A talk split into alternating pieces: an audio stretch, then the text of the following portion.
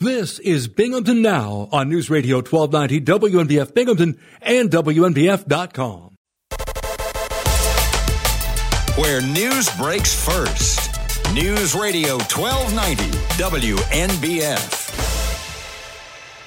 This is News Radio 1290 WNBF News. Partly sunny today, high near 40. Tonight, cloudy, snow likely, low around 30. Snow likely Tuesday with a high near 37. Police are investigating a deadly drive-by shooting incident near Mirabito Stadium in downtown Binghamton. Police in the area reported hearing five or six gunshots around the main post office just before 5 p.m. on Friday. A police officer found a wounded person lying on the pavement next to a blue car that was stopped on Fayette Street between the stadium and post office. The victim reportedly had been shot in the face. He was pronounced dead at the scene. In a statement released Friday night, Detective Captain Corey Miner said the victim was a 20 year old man. He had been driving the car when he was shot, causing the vehicle to crash. City police officers were assisted by state troopers in preventing people from rushing to the spot where the victim's body was recovered. Broome County Sheriff's deputies also assisted Binghamton police on downtown streets as people gathered in the after- aftermath of the shooting. Miner released no information on possible suspects or a description of the vehicle used to leave the scene. Johnson City police say three Binghamton teenagers face felony charges following a stabbing in the village linked to a social media dispute. Investors said a 16 year old boy was injured in the attack, which occurred in the area of Harry L Drive and North Harrison Street shortly before 6 p.m. Thursday. Police officers provided medical assistance to the youth who had been stabbed while others circulated in the neighborhood looking for others who were involved. Johnson City Police said a short time later, an officer saw 18 year old Tyreme Jordan of Binghamton toss a jacket into a vehicle the officer looked into the car and noticed a small handgun near the jacket. The weapon was a loaded 9mm ghost gun. Detectives viewed a video recording from a nearby business that showed Jordan wielding a gun while chasing the boy who had been stabbed. A second suspect in the incident, 18 year old Luke Lucas, was taken into custody, custody at his Binghamton residence. A third suspect, a 17 year old boy, was found in Binghamton Friday morning. Police said the youth who was stabbed was hospitalized in stable condition. All three suspects have been charged with attempted assault. Jordan and the 17 year old suspect were also charged with criminal possession of a weapon.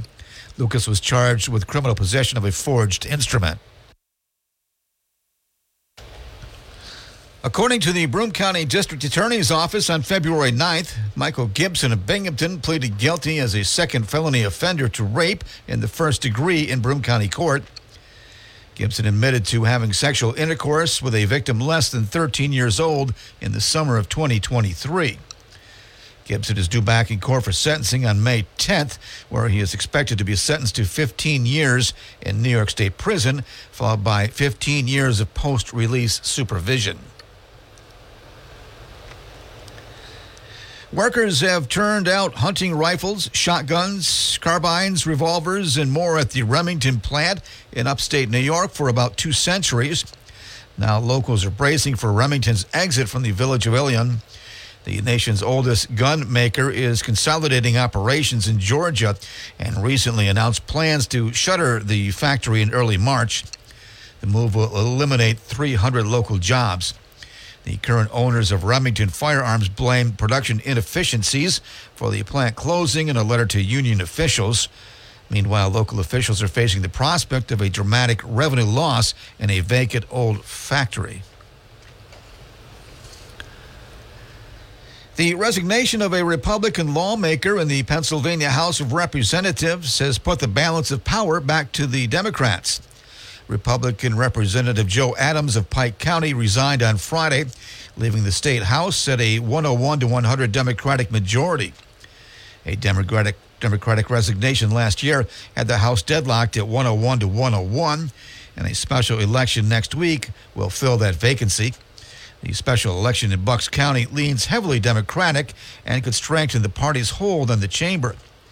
A special election for Adams' seat will be set as early as two months from now. Adams' seat in the northeastern part of the state has trended Republican.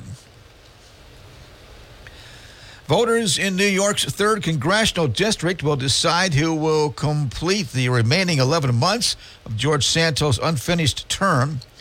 The epilogue to Santos' short and tumultuous congressional ter- career will be written Tuesday as the two candidates vie to replace him. Former U.S. Representative Tom Suozzi, the Democratic nominee, in Nassau County Legislature Mazi Pilip will, uh, the Republican nominee. Both parties are eyeing the competitive seat as Republicans hold a narrow three seat majority in the U.S. House.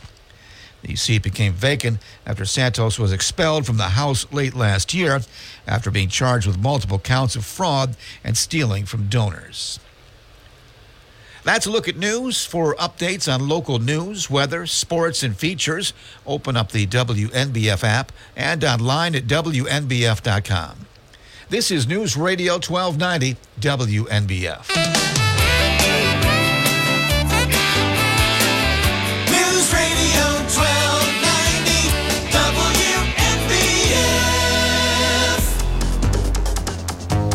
I'm Bob Joseph.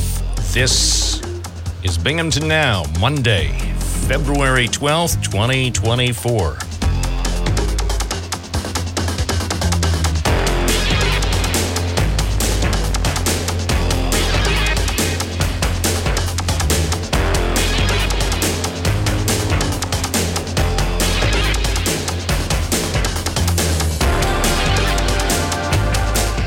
I'm opening up the phone lines now at 607 772 1290. We'll be taking calls and talking about all sorts of things between now and noon. Good morning, WNBF. You're on the air. What's your first name? Where are you calling from? Good morning there, Bob. It's uh, Dave uh, from Vestal, and uh, I wanted to get you in quick here before I before I went to work. How was your weekend? Good. It was swell. Good. Good. Hey, Bob. You know, I guess the uh, the Taylor Swift curse prevailed, huh? Certainly looks it. I have Yeah. no idea what you mean. Well, the Chiefs won. Yeah, I, you I said I said the Chiefs were going to win 24 to 23 and my prediction was You were pretty just pretty, about right. pretty Just- pretty darn close. You can't get much closer than that unless you're a professional. That's that's right. That you're just about right on, Bob. You know, you know how you know. I know how they could keep this thing going, Bob. Valentine Valentine's Day is Wednesday. A, good day for uh, their parade. Chiefs are red. I, I could see a float with Taylor Swift and Kelce with a big red heart backdrop. Bob, I can picture it all. They ought to let me plan it for them because I, I have the imagination. It, you know what else? You know what else too, Bob? I noticed over the weekend. kind of enjoying it. I, I, I, the Democrats and the media were still melting down over that that report about uh, Biden's uh, documents and uh, his state of mind. And, and I don't understand what's the big deal, Bob. Uh, uh, what we've witnessed over with our own eyes over three years. The, the guy put it in writing. So what? What's the big deal? They can, can they continue to compare Trump's gaffes to his, but like it's equal. Well, it's it's like as they say, two wrongs don't make a right, and it appears, you know, from all available information, neither one of them. I mean, I wouldn't put either of them in charge of this radio station. I'm not talking about our company. I'm talking about just WNBF. I'm not talking about even our Binghamton cluster of fine media outlets, digital platforms, and radio stations. I wouldn't put I wouldn't put either of them in charge of just our AM 1290 thing, let alone nine, I mean 92.1 FM, WNBF.com. I would not I would not trust either of them to be in charge of an upstate New York AM radio transmitter. I wouldn't put. I wouldn't put either of them on f- filling in for me on this program. Say if I take Friday off and they said, "You have a choice, Bob. You have a choice. It's whatever you choose. We've made arrangements between Joe and Donald, they both have agreed to be available on Friday to fill in. If you wish, you could have one or the other or both. They've agreed, whatever combination you suggest, they've agreed to. And I would say, oh, heck, I'm working on Friday. I don't, I don't want to leave the program in the hands of two people like Joe and Don. If that's the case, Bob, let, let's not even have an election. Instead of voting and having the two debate, how about a nationally televised game of memory? As a matter of fact, best of three games, winner take all.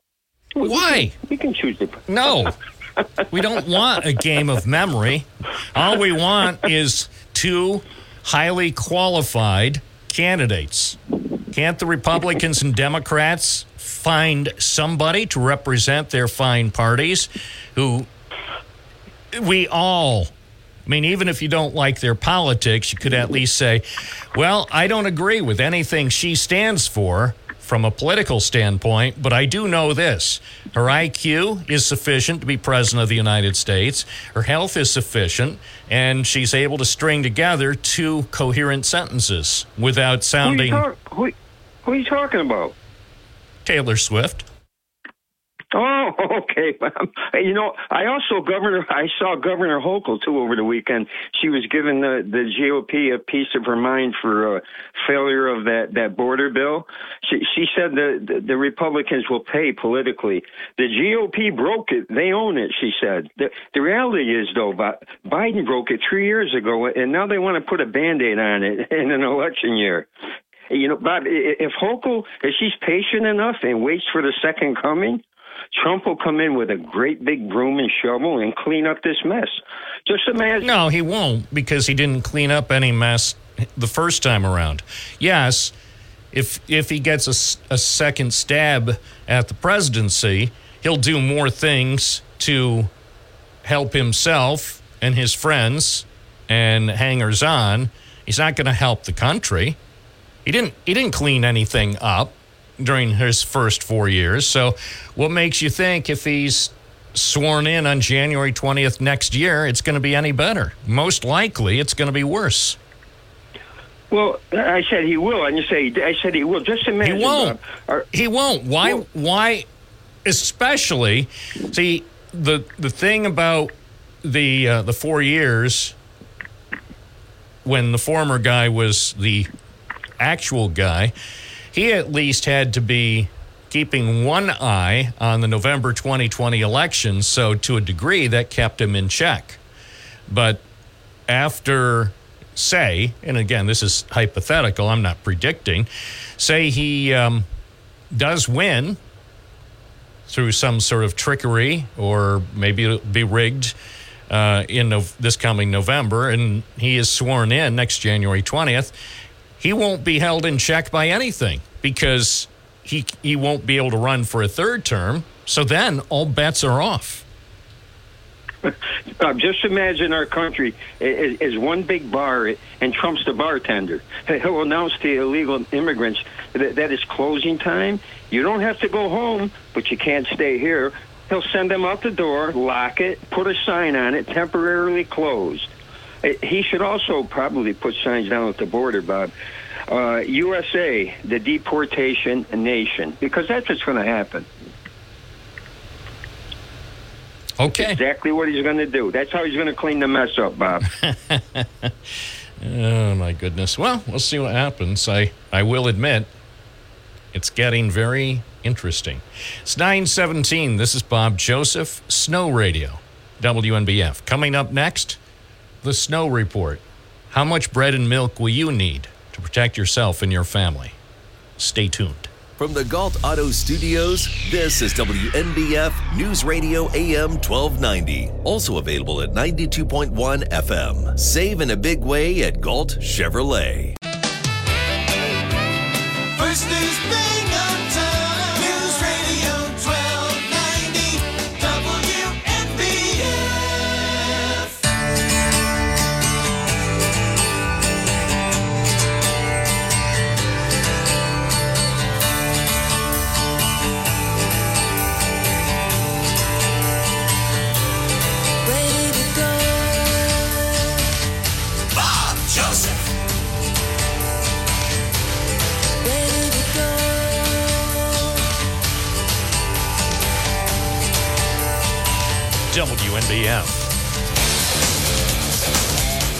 920, and we are live on a Monday morning. The official forecast from Snow Radio. The winter weather advisory now in effect. Well, will be in effect starting at midnight. But we can tell you about it now. We just want you to be prepared. Starting at midnight, a winter weather advisory will be in effect for Binghamton. It will be in effect for 13 hours from midnight until 1 p.m. Tuesday, snow expected. Two to four inches. The winter storm warning is canceled. You don't need, if you live in. Oh, wait, hold on. Wait a second. Oh, okay. Broome, Tioga, and Chemung. So the winter storm warning is canceled. Uh, if you want, you still are allowed to go and get your bread and milk, but you, it's not really necessary because at this point, the forecast suggests that uh, we'll wind up with maybe two to four inches. So whatever the scare tactics that were being employed by those in the weather industry, disregard, delete, erase. Here's the full forecast from the National Weather Service. Partly sunny today, high 40. Cloudy tonight, snow likely, mainly after 5 a.m. Low 30. Snow accumulation overnight about two inches. Then tomorrow, Snow and snow showers. It could be heavy at times. High 37. Snow accumulation tomorrow, 2 inches. Partly sunny Wednesday with a slight chance of snow showers in the morning. High 30. Right now it's 31 in downtown Binghamton. That's 1 Celsius, minus 1 Celsius. That's Snow Radio, WNBF. Beverly from the town of Dickinson. Hi. Hi. Well, we went we went to Owego on on Saturday. We we found we found uh, fuddy duddies. No place to park. Well, None. Well, you know, the thing is, about Owego, they're so successful frequently on Lake Street, you're going to have trouble finding a slot. Sometimes you have to go around the block a few times. You have to. Oh yeah. You have to time we, it. We found out where it was, so we couldn't find a place to park. So we took the scenic route and we went to. We've seen a lot of the houses. Mm. Oh, I mean, they're beautiful. they're big houses. mega. Yeah, mega. we went in. We went in through the back. We didn't go up. We didn't go through town. Well, But it was nice though. it is nice. It is. And then I then we went to uh, then we went to um, then we went to Arby's and I had a a chocolate milk a, a chocolate mint milkshake. Yeah, and was it good? Oh yeah. Hey, whatever happened to the top m- market? They um they sold the Owego store and now it's Grand Union. Yeah, I think. home of the seen red dot specials. So if you like the red dot specials, you can get them now at the Grand Union. It's a Grand Union, a Grand Union, and a Grand Deal more. God, I haven't seen one of them in years. Isn't it beautiful? Yeah, You should go in. They uh, they make um, we did. oh yeah, well they make subs. They're not old fashioned subs, but No. I I've had a couple and they definitely are tasty. No, we uh, we went down there. We're going to try and go during the week. There might be not so much traffic. Yeah, it might be. It might be easier to find a, a parking slot. Yeah, we uh, we seen a lot of houses though. Old old houses. They must have been over a hundred years old. Yeah, well, there's some that are probably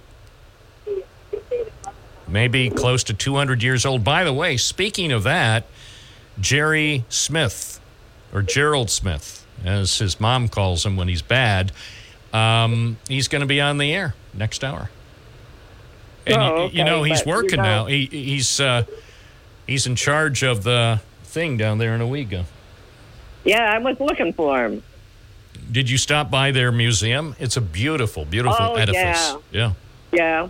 I have a friend that's at the nursing home up there, and I, I when I got home, I called. Called Where, the where lady. at Riverview? Yeah, Oh yeah, yeah. I have I have a friend that's there. You know. yeah. Have you ever been, have you ever been inside there to visit? No, but no, but my my a friend of mine are going to go up to visit her sometime. She, uh, her niece say, said she may know you, and she may not. But she says don't don't get don't get upset if she doesn't recognize you right. because she has Alzheimer. But that's all right. You know, I I I worked on the Alzheimer's floor for years Yeah. Well, at a nursing home. So if they, I had a lady that called me, uh, that called me her daughter. I, you know, I went along with her. All right. I had a lady that called me grandma. Well, I was a grandma, yeah. so I'd answer her, you know. But I, I got along with the residents, though. I really did. All right. But, but I, uh, you know, I've I've worked with many people over the years. For thirty years, I've worked with, you know, dif- different sets of people. So Well, I think that's pretty cool.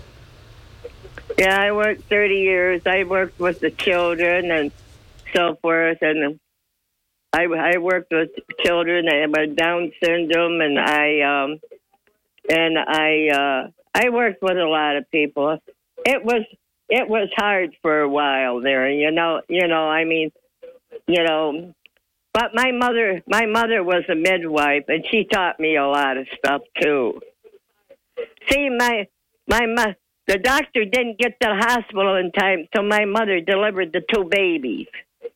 Oh, really? That's called a Yep, special that was back delivery. in '65. Uh, there was an article in the newspaper about that back in '65, and she de- delivered my youngest daughter in '69 because the doctor didn't get there in time. No kidding. That was in the paper? Yeah, Wow.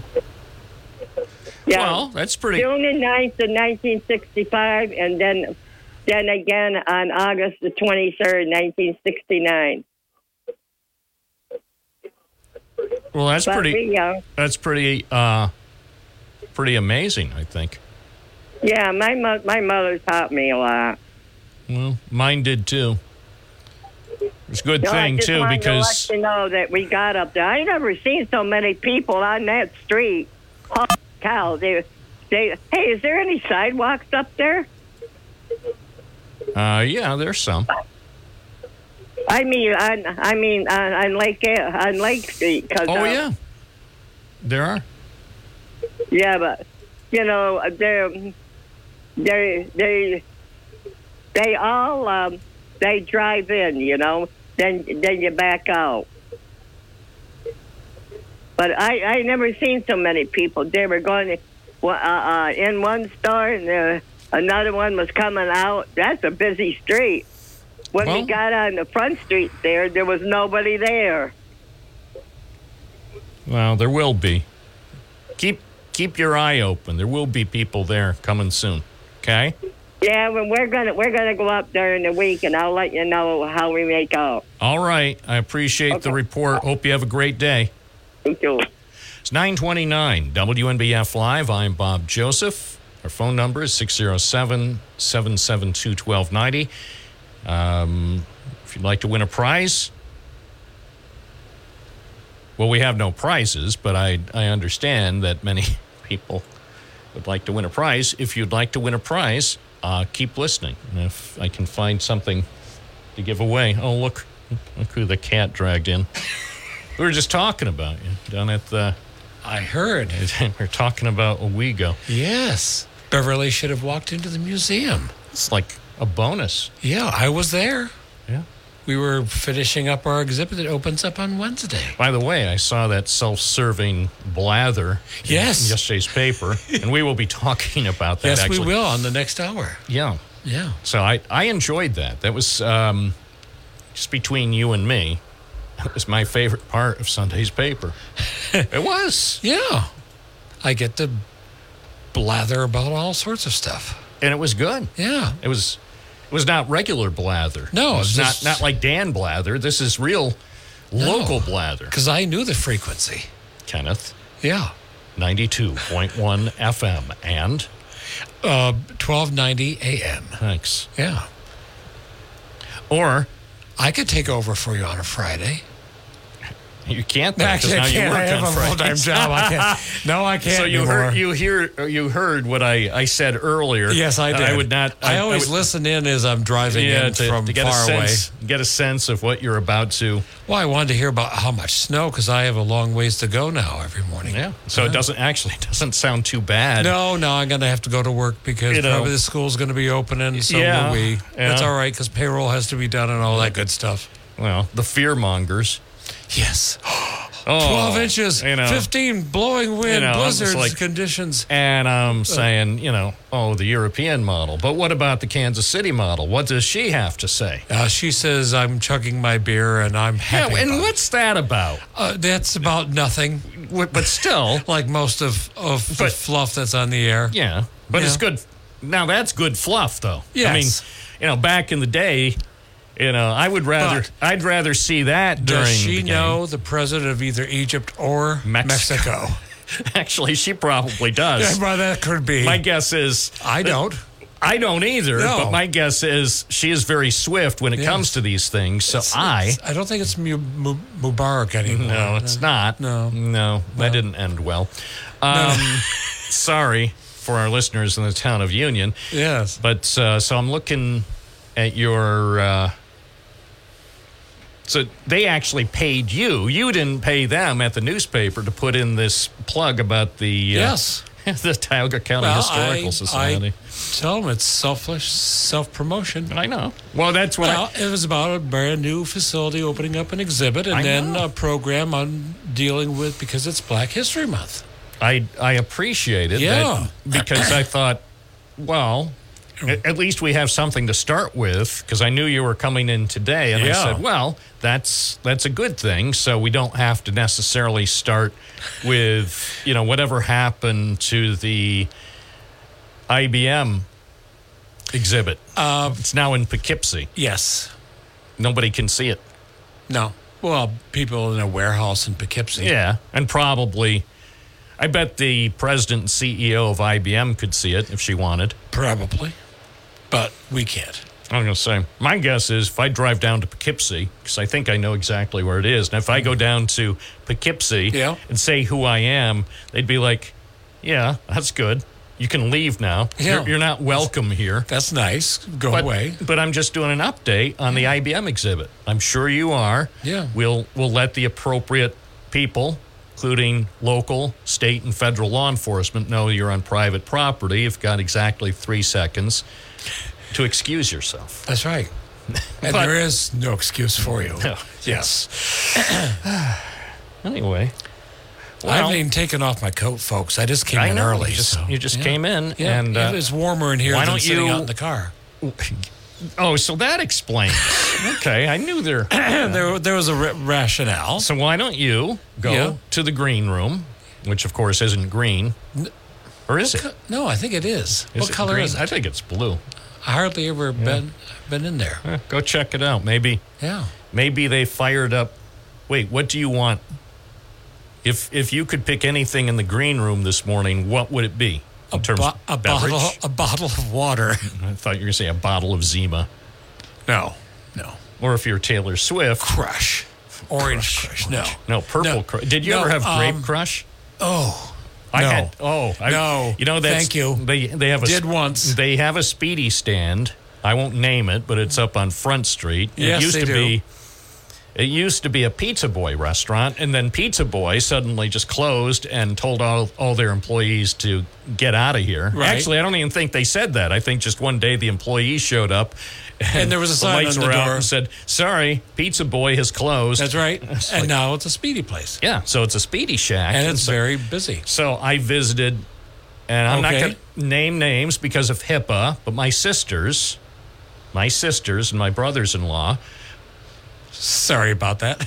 Yeah, well, they they were more sorry they invited I'm, me. I, am not on that board anymore. so, So, so we we um, we uh, convened at uh, at the Spiedie Shack Yeah. there, and we all got delicious spiedies. But what I did, and I'm ashamed to admit it, but the the first thing you need to do is admit that you sh- you did something wrong, and then you put it out there and ask for forgiveness. So I bought um, a grape crush. It was a 20 ounce bottle. Oh, okay. Ooh, man. And then after consuming it, first I didn't consume the, the the whole thing there. I was able to like slug down about a third of this 20 ounce bottle. It had so much sugar or something, high Yes. fructose corn Uh, syrup. doesn't matter. It had uh, so much of everything. and then I looked at the, um, oh, the nutrition label. Yeah. And honestly, This is why I can't have it because I look at the nutrition label these days. And yes, you can't. You you My- have my my doctor would go no no, and I'm seeing him in the next hour after this my radio show. Oh, That's oh. why I have to be a good boy. Yeah, well, that's that's true. So uh, afterwards, I I looked I looked at it and I said, "Come on, man, you." And and apparently, it's legal to sell that. yes. And I thought, see, the worst thing, it's bad enough that an adult who, th- in theory, knows what he's doing, again, in theory, and um, I looked at it and it's got so much sugar in it. it Yep. You know, it's, And, and, I'm sugar thinking, byproducts and things that Yeah. uh, resemble sugar. Yes. and I, uh, I don't know. I it, it just seemed, just seemed. I I guess I learned a, a bitter lesson. I because I refused to buy stuff and then not use it. I did finish it. And the other thing is, between you and me, although it was called grape, whatever that taste was, it didn't feel much they like grape. waved some sort of magic powder over it that otherwise would have been used as a color on Taylor Swift's makeup. Well, Since we're back to that. So- yeah, yeah. So I'm just looking. And she seems like a nice person. No, she is. Yeah. I'm, oh, I'm looking. Actually, I took a nice picture here of of me with my spiedie, and then oh, I lied. I said it was Crush. It's Fanta. I- Oh, oh, Fanta well, grape. It's in the same vicinity. Yeah. Yes, I've I- gotten orange of that for one of my daughters who. Um, You know, I know it's legal, but it still seems like you should be at least 21 to be able to consume it. I, I mean, even with your parents' permission, I well, don't think. You, what you do is you drink that, then you have a couple Mountain Dews. Yeah. And then after they peel you off the ceiling, Now, and then what you do, you go over to uh, what's that place that's selling um, something like hot lemonade? What it is, it's lemonade, but it has about 5,000, well, I exaggerate. It has a lot of caffeine in it. Right. It has, oh yeah, you know, probably like you get one of these things of, it's not hot lemonade, but it, whatever, spike, it's not spike because it's not alcohol. hard. It's not hard because that's alcoholic. Well, that's true. Apparently, it's supposed to be an energy drink. Well, yeah, it is because it has apparently the equivalent amount of caffeine to something like four cups of coffee. And people were like, "Ooh, this is good lemonade." And some people are like, "I think I'll have another. It's so good." And then they wind up in the hospital. Actually, I'm not naming the company because of HIPAA, but they um, they want. I think they're facing at least two or three lawsuits Really? because people died Because after over- consuming. yeah. Well, the legal theory is because they didn't know or appreciate that there was caffeine in it, or at least that much caffeine. So, I don't know. It, it just goes to show. I'll stick with water. An excellent choice, Binghamton Water. I'll stick with bottled water. Well, This comes from a man who lived in the city for several decades. you're familiar with the way Yes, I am. the way our water is Yeah. made. I take bottled water to a week or two, so All it's right. okay. Okay. More of this coming up next hour only on WNBF. News Radio 1290 WNBF.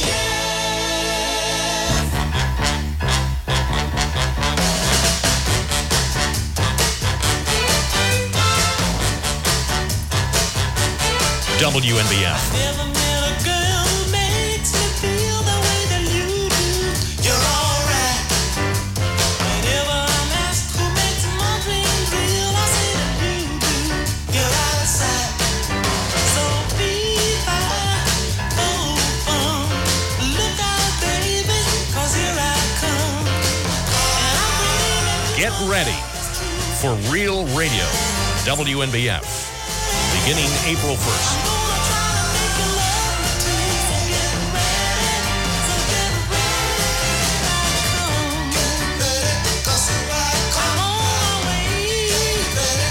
Here I come. If you wanna play hide, Uh, uh, hi. Come here. So we're looking over at the screen there. Doesn't that look nice? Yeah. That's- Thank you. I took those. Provided by Gerald Smith. That's right. And They smelled. They spelled Smith right. Or they spelled them too. Smelled them. Yeah. Yeah. Yes. It's a beautiful exhibit.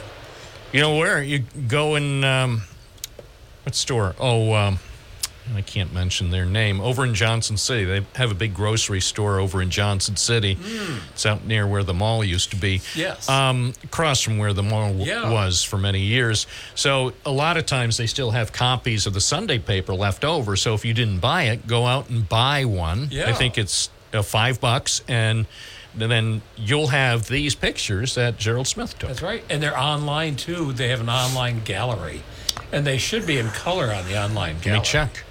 Oh. By the way, I haven't mentioned, if you have a chance, folks, you should subscribe to uh, Press Connects, the pressconnects.com. Um, not only subscribe to the digital, but also subscribe to get delivery of the paper. Yeah. It's for a modest price. Oh, I'm sorry. I, said for a modest price. Don't I work with me. there. Okay. You okay? Yeah, I'm just fine. Put, put down the Fanta. He's he's drinking now a strawberry Fanta, folks. I can't help it. He's going to be by the time the ten o'clock segment starts, the official history segment. He's going to be all sugared up. Mm. So subscribe to PressConnects.com. Not just the digital component, but also the print. yeah. And for a nominal fee, somebody will stop by your house, Yeah. uh, like somebody yesterday. Whoever delivered the paper yesterday, the um, driveway was a little muddy. And so, what they did, because they had trouble aiming their newspaper delivery minivan, Mm. um, so there's like a nice rut where next to the driveway. So, Well, you shouldn't get in a rut. well, they used to just I toss it. I came out of a rut and went back to work. So I see. Yeah. I see. And and now look how happy you are. yes, smiling all the time. Um. So we were looking for. Oh, the, yes, we were going to look for Yes. your thing to see if the pictures Sunday- are in color. I know they put it on on Monday. Oh, today's Monday, Let me see. so it should Is be it under business? It's under opinion. I don't know what it's under. well, it should. Yeah, now I can't find it. But it should be there. Usually they put the digital version online on Monday morning. Well, maybe, maybe they're going to. I bet they're going to put it up. They probably set it to auto publish at 10 a.m. I bet that's what. Could be because that's. Oh, there it is, Where? right there. Oh, yeah, that look. Oh, the pictures are. Oh, yeah, you're right. I I, I like the black and white version was nice, but yeah, at PressConnects.com you can see the color photos. Oh, and there are lots. Yeah. Well, and when I say lots, there are three. Yeah. And then we go into the Underground Railroad story. Oh, okay. Excellent. Yeah. It's almost like a real column. I like it. Yeah. I like it. It even has your uh, current, your the Yes. executive director of the Tioga Yes. County Yeah. Historical Society. yeah, and a former Broome County historian. that's right. All right. Well, like I say, it's there at PressConnects.com. Do yourself a favor and subscribe today. Indeed, it's the thing to do. Also, not just for yourself, but all family members. Like, say, if you have family members out of town, make sure they have a subscription, and then they can get So, all the information. I get Plus, paid by Gannett once a month. absolutely. Yes. We're, we're here. My sole purpose in life is to support local journalism. And I'm here to support your support. Oh, you're too kind. Thank All right. It's 949 WNBF. Remember, this is just a test show. It's not going to actually be broadcast. Corporate was hoping.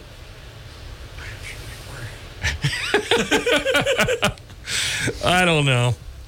You know, I'm still I'm still getting over that game last night because I, I I called it. I said Yeah. Kansas City was going to win the thing 24 to 23, and that was pretty darn close. Yeah. So, you know, next thing you know, I'm going to be working for one of those what do they call them gaming companies. They don't want to call it gambling because that sounds bad. Gaming. Right. You know, I'll be Legal. legal. Legal. Extremely legal. Yes. Until there's a scandal. And then, th- which case they will revamp and call it something else. Yes.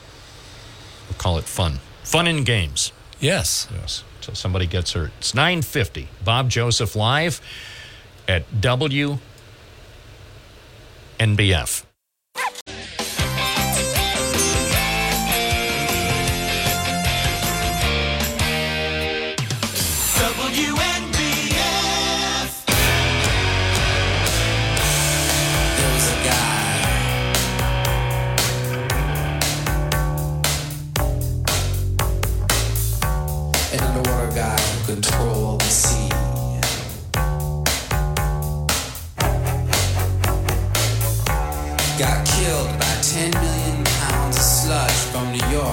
Jersey.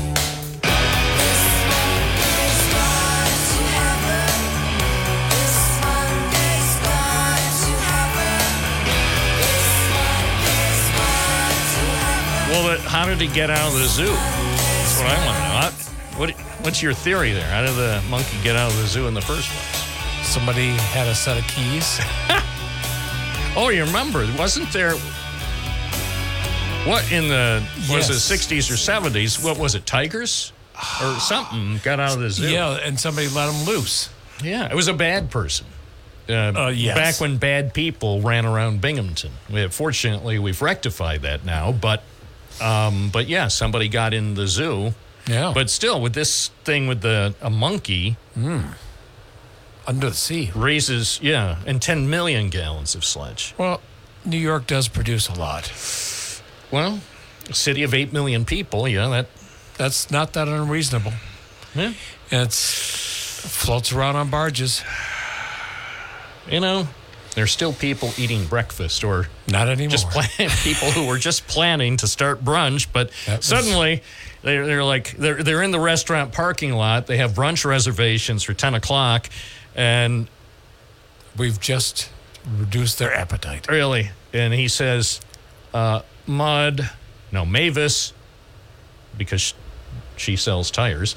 Mavis, uh, I think we'll hold off on brunch. Anyway, coming up next, we will be talking about history. You won't want to miss a minute. We have some exclusive information about the Tioga County Historical uh, Society. It's all coming up exclusively here on WNBF. This is News Radio 1290 AM, WNBF Binghamton. Now on 92.1 FM, W221 EJ Binghamton, a town square.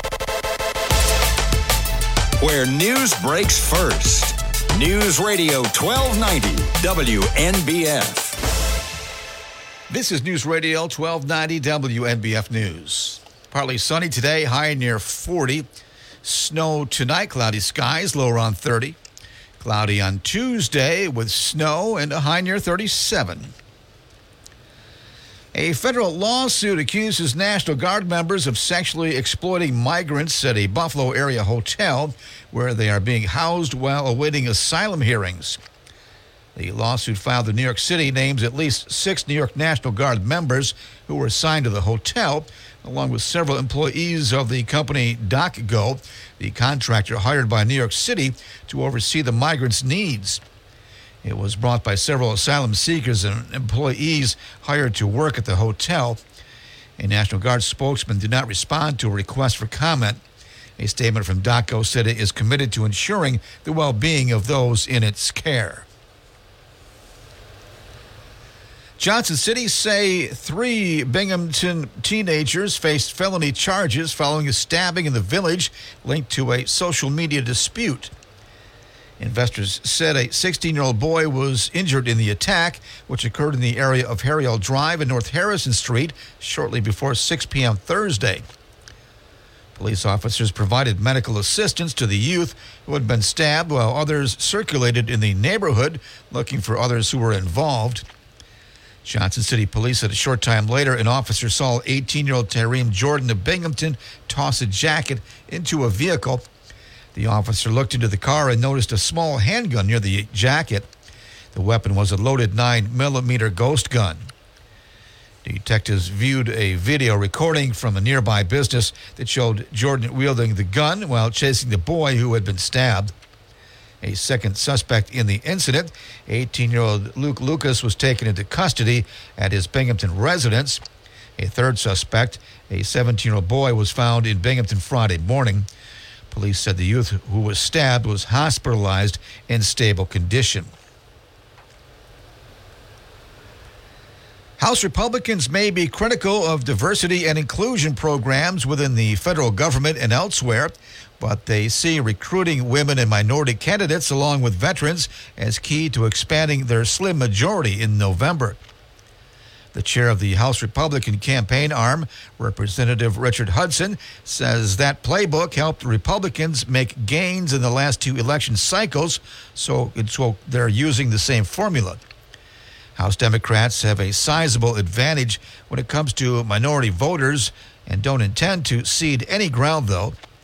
They say Republicans mock diversity and equity when it comes to policy, such as cutting funding for diversity and inclusion programs at federal agencies. Police are investigating a deadly drive by shooting incident near Mirabito Stadium in downtown Binghamton. People in the area reported hearing five or six gunshots around the main post office just before 5 p.m. on Friday. A police officer found a wounded person lying on the pavement next to a blue car that was stopped on Fayette Street between the stadium and post office. The victim reportedly had been shot in the face. He was pronounced dead at the scene. In a statement released Friday night, Detective Captain Corey Miner said the victim was a 20 year old man. He had been driving the car when he was shot, causing the vehicle to crash. Broome County Sheriff's deputies also assisted Binghamton police on downtown streets as people gathered in the aftermath of the shooting. Minor released no information on possible suspects or a description of the vehicle used to leave the scene. Christopher Davis of Oneonta has been indicted by the Delaware County Grand Jury on several charges related to sexual assault and criminal solicitation. According to the Delaware County acting attorney, the indictment includes charges of predatory sexual assault against a child, criminal solicitation, and attempted sexual abuse. Davis is accused of predatory sexual assault against a child. The indictment alleges that Davis engaged in the course of sexual contact with a minor under the age of 13. This course of conduct is reported to have spanned nearly eight years, starting when the child was only seven and ending when she turned 13. If convicted, Davis faces a mandatory sentence of life imprisonment. He is currently being held without bail at the Delaware County Correctional Facility. His arraignment on the indictment is scheduled for tomorrow. New York State is expanding a curfew to additional migrant shelters. Mayor Eric Adams of New York City administration will impose an 11 p.m. to 6 a.m. curfew at 20 migrant shelters starting today after initially placing the restrictions at four other locations. The Daily News reports that curfew impacts about 3,600 migrants. The city's traditional homeless shelters have long had such curfews. The 24 shelters now subject to the restrictions represent a fraction of the more than 200 facilities currently housing some 66,000 migrants. The expanded curfew comes after a spate of violence attributed to migrant shelter residents gained national attention in recent weeks. That's a look at news. For updates on local news, weather, sports, and features, open up the WNBF app and online at WNBF.com. This is News Radio 1290 WNBF. News Radio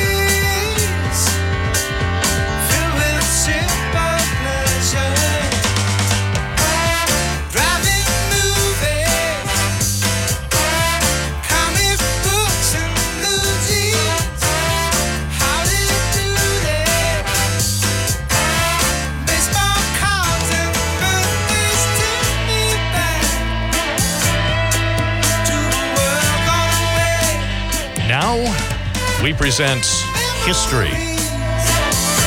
I call it Binghamton Then. Here at News Radio WNBF. I'm Bob Joseph, along with noted historian Gerald Smith. And. I'm back. Noted. I am noted. I take notes all the time, especially during meetings.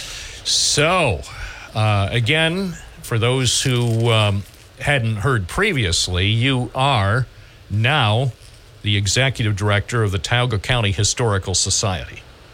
Yes, I am. And how is that going? I'm loving it. Yeah. Uh, I'm tired every day. But it's a good kind of tired. yes, yes. It's uh, we're having fun creating. Well, we just we're about to open one exhibit, and we've got two more in the works uh, that will open shortly. I can't give you any t- titles or deadlines yet because we haven't created them. But uh, and then we've I've brought back the quarterly newsletter, which hadn't been around for a short while, and we're having monthly programs, which hadn't been since before the pandemic. So uh, it's keeping me very busy. Plus, I'm still very involved with the Broome County Historical Society. Uh, still sit on their board, and there might be more news to that shortly, but we'll see. And still doing walking tours and writing for the newspaper, and I show up here every month. So I guess coming out of retirement wasn't that hard because I was still doing stuff. And I'm looking at the newsletter. It says spring 2024. Yeah. I don't know why they call it spring when it really isn't. It should be winter, but it's it's the way they. Well, what uh, a lot of publications do, especially magazines, they used to always issue their magazine with a cover date that was a little bit ahead of when it would hit newsstands. So Yeah. say um, Time Magazine back when they Oh yeah, had which is why a you lot of know, so- newsletters have done that too. Yeah, so that makes So, sense. yeah. it makes it still feel more relevant. I added back a title which they had used a long time ago because I thought it was kind of a cute title. It is. Relics and Recollections. I, I find that. Uh, yeah. I find And I will admit there's not a lot of meat to this issue. There's a nice story on the cover about the uh, toy exhibit, the, the early, sorry, early 20th century comic strip exhibit that just came down. Uh, that Tom McIntyre, one of our board members, gave a presentation about last month. But uh, it, it gives that and then it gives information about the museum and membership and all that good stuff. Well, it's 12 pages. That's Yeah, I know. I put well a lot of his photographs from O Tannenbaum too, That's what I'm. I'm Wh- which is which is our Christmas period exhibit where there's well there's close to over four dozen trees uh, sponsored by individuals, organizations, companies, and bidding items. Over 80 items people bid on. That's our major fundraiser for the year. We just got our final report there. And in fact, our fundraising went up a good amount over last year, which is encouraging. And then they immediately, I love how our board president said, oh, it'll only take it like three days to knock down. Let's try three weeks to get everything cleaned up, and there's still glitter on the floor. Uh, that we keep vacuuming up, but uh, it's a it's a wonderful. It, it, we empty out. We have it full of three galleries. Uh, for those who have not been there, the museum's at 110 Front Street in Owego, and we're open Tuesdays through Saturdays from 10 to 4 each day. Tell me about the building. Yeah, the building, it's built on the site of what had been a Greek revival home. It's an interesting combination because for those familiar with that area of Owego on Front Street, it's part of their historic district. And there's a lot of homes. I know you're talking in the, previous hour with Beverly about it. She said a lot were over a 100 that are some that are approaching 200 years old. Um, the Greek revival was torn down in 1959. Interesting enough, for some reason, it had a Victorian carriage barn, carriage house that still stands. We use that to store uh, items, uh, both in the collection and also the Christmas trees. And then it was replaced with this uh, building, and don't ask me the architects because I don't know yet, but it was built between 1959 to 1960 Uh, you can tell that the architects were used to building churches because it's laid out sort of like a church. Uh, if I had to call it anything, I'd call it a split level. If you come in our main doors, there's stairs down and stairs up. Um, now, this was also the facility that during the flood of 2011 had five feet of water in its lower level, and that's where all the collections are stored. And that was it was very sad when I heard Oh, it, uh, it literally took them the water damage. months of restoration work with a company out of Texas, um, large amounts of, of money from FEMA and efforts to mitigate all of that. There's still damaged items. There's still items lost in the collection that they don't know where they went. They just disappeared uh, because they just, some of them eventually would just float away. They weren't being, they were not able to be restored. Uh, but a lot of the paper collection was a, a number of the three dimensional collection. So we try to have at least two, sometimes three exhibits at any time. We have a resource room for people doing local research on buildings or their family history. Um, and we have a gift shop where we sell, well, during this time of year, it's local publications and some, what I would call nice tchotchke. For those of the community who know what a cheap tchotchke is, Yes. High quality. high quality. Yes. Well, nice stuff. Yeah. It's not a pencil. Let's just put it that way. That's good. Yeah. Maybe I'll stop. So I, it keeps me very, very busy. And so this Wednesday, which is Valentine's Day, don't know why we picked that, but we did. Uh, we're opening our newest exhibit, which is called From Dollhouse to Our House. And it covers life around the region between 1880 to 1910. Uh, the Dollhouse is a really, really big Second Empire house that we have filled with items resembling those that we've created because we've recreated a lot of the rooms from the dollhouse in the West Gallery, which is right across the main lobby. Uh, and so you'll see a receiving parlor where you're giving the gentleman, the butler, the staff your your your card with your name on it. You can be taken to the gentleman's study or the dining room, which is all laid out. And then, of course, there's the main parlor. Because these homes were just entering the 20th century, we have a beautiful Victrola. Uh, we have a stereoscopic viewer, stereopticon for those who. We have even have a package of period dominoes out because they would have been playing those in the parlor. And then the ladies' bedroom uh, and sewing area with uh, vanity and a Singer sewing machine that dates oh back to that period.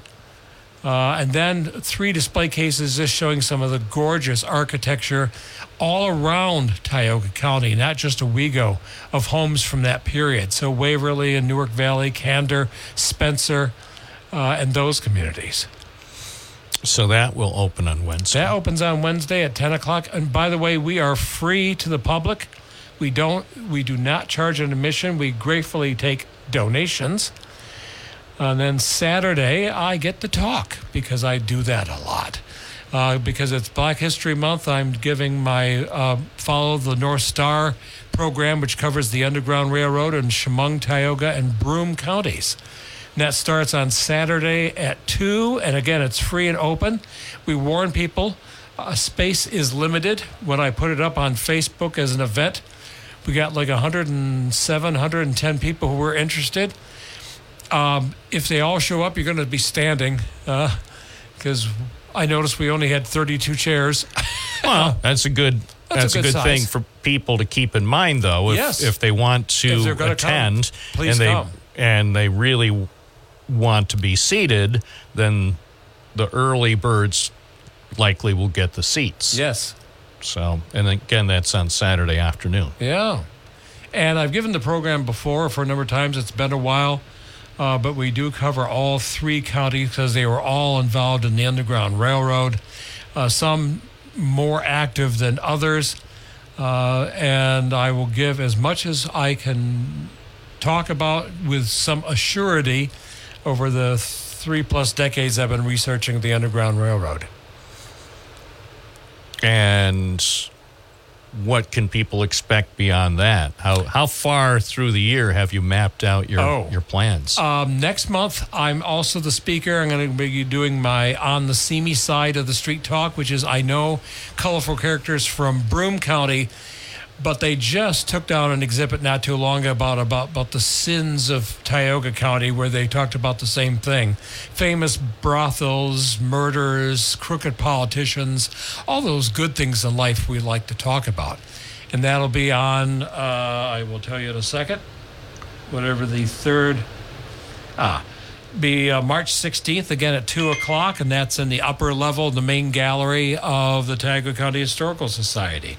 And there may be an announcement about a special musical program coming up, but we're waiting to hear, so I can't quite say. But if it happens, it will be free and it will be on a Sunday. All right. Well, I'm excited that so much is going on. And for people who want to know just more in general about the Tioga County Historical Society, there's a great deal of information on the website. Yeah, you can go to our Facebook page at Tioga History, Tioga History. Ah, try it again. Tioga County Historical Society. Uh, you can go to our webpage, which is www.tiogahistory.org. You can email me at director at tiogahistory.org or just to the museum at tiogahistory.org. Or you can call us at area code 607 687 2460. And I'm always hanging around. I'm sometimes in my office. I thought I, they gave me a nice office, and I'm usually on the floor doing something. and it just sounds that you're Busy. energized. You're Yeah. busy. You're energized with your new role. Yes. And I think it's going to be a great thing for Owego and for Tioga County. I hope so. We'll see. It's 1022. This is WNBF Live. We will take calls if you're interested in speaking with Gerald Smith about local history, whether it's Tioga, Broome counties, or any of the surrounding counties, New York, Pennsylvania history. We can talk about anything. 607 772 1290. You're listening to Binghamton Then. From the Gault Auto Studios, this is WNBF News Radio AM 1290. Also available at 92.1 FM. We're still saving the Southern Tier money at Gault Toyota.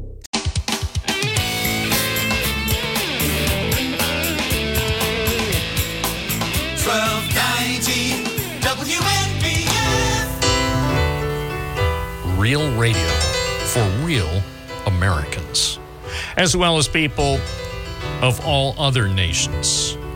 Yes, All are welcome. we are multinational in our approach. Yeah, actually, Mul- we're not multilingual. No, No, sorry, my high school Spanish is sort of gone. and my high school French is pretty much gone. The Oui. only, the only, No. the only seven words I remember were the ones that George Carlin taught me in the French version of his Ah, yes. famous bit. Well, you can't say that the you can't say it. No, you can't. what you know, and tis a pity that here in 2024 we are still facing such constraints. Gosh darn it. All right, looks like uh, some people want to talk to you. Okay. So if people want to talk with a legendary, legendary historian, 607 772 1290, and Mr. Smith will entertain your calls. First up, Jesse from Owego. By the way, Mr. Gerald Smith, you have now been knighted as Sir Gerald Smith. Oh, Oh, yes. yes. Yeah. We're, we're having to go back and forth because a little Due, technical due to operational requirements. Yeah, requirements. but I, w- I will So take heard I that, will yeah. take the knighthood with great pleasure, Jesse. And I now can say I've met Jesse in person because he came nicely brought off some paperwork that we asked him to do, and I, I keep meeting such great folks from Owego. That's great. We have a good time and a lot of fun. I mean, there is honestly nothing better than history with humor. You just can't beat it. So now you're in the likes of uh, Sir Roger Nielski because I knighted him too. Oh well, I, I I'm in great company. Oh, it's interesting. So Roger Neal and Gerald Smith get knighted, but Not you. but America's favorite radio talk show host. Arthur Du- Godfrey? no, I meant John Leslie. Uh-huh. Uh-huh. Well, Bob, you got to remember now, you haven't retired yet and came back out of retirement because once you do, then I will knight you as well. All right. Well, so uh, evidently it's going to be several years before I. Yeah, you have to Yeah. keep working. All right. And 'cause- and I I came back as Jesse said. I'm back. all right. By the way, uh, whatever happened to that big strawberry, Jesse? What do you mean? It's not there? I haven't walked by that in a while. Well, you go check it out. You. Oh, never mind. No, it's still there. I was just checking to see if the phone was working. Ah, gotcha. Hey, by the way, I've got a little history for both of you, and this is a very one of a kind event that I don't think is ever going to happen again. But I donated a medicine bottle from Beach and Parmley. That was the corner Rexall drugstore here in Owego, and apparently it came from uh, the 1860s, maybe earlier. So I thought, you know what? This is very cool. I got to donate this to the museum. And it just so happened to be that when I went to donate the bottle, the museum was holding a, uh, uh, they're holding a fundraiser. So they were doing uh, chicken barbecue. And I donated the bottle and I came out and I sat down. I was talking to, I was talking to Tom McIntyre, and I do think it was a curator. And they were looking at my shirt. So this is what really was strange. It happened to be a shirt. I was at the Rainbow Trail when there was a mouse racing contest. And the sheriff came in and he said, I want to buy the best mouse on the planet. Oh, wait. This isn't the Creeley affair, is it? Uh, yes, it is.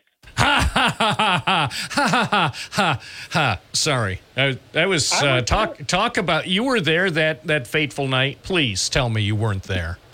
Yes, I was there, and that's why I bought the T-shirt. But the thing is, I kept it over all of these years. I took good care of it. And Tom McIntyre and the curator happened to spot that shirt, and they said, "Would you please donate that shirt to the museum?" I'm like, "Okay." So I take the shirt off of me. I donate it. Now I come home bare chested. And I had to explain to my girlfriend why I came home bare chested, and she didn't believe me whatsoever. So, guess what? I get this letter in the museum for my uh, deed of gift, and it said medicine bottle from Beach and Parmalee Druggist, Owego, New York, and t shirt. I survived the mouse racing at the Owego Rainbow Trail. All right, which happened, by the way, nearly 41 years ago. Thank you. Thank you, Thank Jesse. you, Jesse, for bringing that up. So here, for people not familiar I wasn't. He with had the to- episode, you weren't familiar with this? No, he This brought is- me up to date. So here it is, as as originally reported by the newspaper. This was in the Evening Press, May 1983. Sarah Gillen was on the story. And sadly, by the way, for a story of this ilk, and when you hear the story, ilk is perhaps one of the words that might apply, or yuck, they buried it on 2B. You know, now, in this day and age, when clicks were about the clicks, this story would be not only on 1A, but it would be like prominently displayed on PressConnects.com hmm. because they would get a billion clicks. At least, well, a lot of clicks. Listen to this Tioga suspends deputy for gulping live mouse. Is that essentially what happened? Is, Yeah. that, is that headline, to the best of your knowledge, Mr. Smith, pretty accurate? Yes. Dateline Owego. And I'm going to, as a public service, I'm going to keep the names out of it. Although astute listeners already probably were able to hear one name that was inadvertently broadcast. Well, it's not inadvertently, it's the truth. Dateline Owego, a Tioga County Sheriff's deputy was handed a three day suspension after eating a live mouse in an Owego bar. The corporal, we'll call him Oh, I don't know. A random name. Jim Jones. Corporal Jim Jones, a made up name, of the county sheriff's department, was suspended from duty for three days without pay after eating a mouse at the Rainbow Trail on North Avenue. Sheriff, we'll call him Roger Rabbit. Again, we're substituting fake Yes. names. Sheriff Roger Rabbit said the tavern hosts mouse races at 8 p.m. every Wednesday, according to, and again, fake name I'm inserting here, Donald Duck, who owns the bar with his wife, Mary Lou, another fake name. Two weeks ago, uh, Jones, the corporal, won three out of seven races on the 22 foot long racetrack in the back room of the bar. On the eighth race, quote, he told the mouse if it didn't win, he was going to eat it. The mouse lost. A guy dared him to do it. He said, You're on. Then Jones, fake name, put ketchup, salt, and pepper on the mouse and ate it. He said the tail was wiggling in his throat. It took him two swallows. Although the incident occurred while Jones, fake name, was off duty, the sheriff, Rabbit, said Jones was suspended because it brought discredit to the department. The end. Yes. And I now- can, now, I now can you attest that as far as I know, that is totally accurate. And Walter Cronkite, that's the worst one I ever heard, Well, well, would have said, and that's the way it is. well, Monday, February 12th, Well, 2024. The, the actual date this appeared in the evening press was Wednesday, May 25th, 1983. I'm Bob Joseph. Good news and Good night. Good day. No, that's Paul Harvey. yeah, but still, 41 years. But Jesse did drop that off. and he's got it. Yeah, So- And he's got the form because I saw it and I heard about it. It's hard not to miss that. It was a couple, a few months before I started. They had a chicken barbecue out front. Now, I, looking back on things, I too was a reporter in this town, not in Yeah. Owego, in this town. No, in this town. In 1983. I'm trying to remember exactly how I handled that. I mean, I, I know we did a story, Hmm. but that was pre internet, so it was probably. You Probably and, treated as you know with a certain degree of you and Boom Boom Fianti. yeah. I think Bernie Fianti probably wrote the story. Probably. And I'll tell you this I can't remember specifically this case, but you know Bernie's love for all living things. I mean, Yes. Bernie Yes. would give his life for an animal. And I mean, dogs or whatever. He loved every living creature.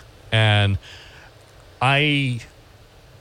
I don't recall. I'm sure that Bernie and I must have had a conversation in the newsroom about this. Yeah. And Bernie must have been just Yeah. Well, he and his wife Sally both. Yes. Yeah. and Involved actually, for years. And last I knew, Sally was still listening to this program Yes. on a regular basis. So, Sally, if you happen to be listening, hope you're doing well. I haven't Oh. spoken with her in a while, so I And she also started out as a reporter. yes, Action News, Yes. uh, She was a stringer up Yeah. in, what was that, Oneonta, I believe. I believe. Yeah. I'm But that wasn't her name. She No, wasn't Sally Fianti. It- Sally Campbell. Yeah. I always remember because I think she came from a family that invented soup in New Jersey. I think she, I think, must have been her grandfather who invented tomato soup Oh. in Camden. No. She's she's probably she's, dialing no, in and she's say, Bob, like, stop like, Bob, that. stop that. Yeah. Really? You know, at first she was saying, "Oh, I," because she in the past, if we've mentioned Bernie on the program, she's Oh, sometimes yeah. sent me a note, and she, because we I- still appreciate all the work that he did. Oh, yeah. I used to get called because they were next door to the old library, and he would just say, Jerry, uh, I want you to give me 30 seconds about this topic. I'm going to hit the button and just start talking. I didn't know what the story was, and But I'd he- click, and I'd go. He'd pick it up and go, That was great. Thanks a lot. Bye. Oh yeah. Well, that's when we were doing lots and lots of stories with lots and lots of audio Yeah. actualities. Yeah. You know, and unfortunately, the the nature of our news has changed to the point where actualities in our newscasts are exceedingly rare, but that's Hmm. There's a know, few out there still. I mean, who I- do? well, yeah, but not here. I'm saying No. no. We stop.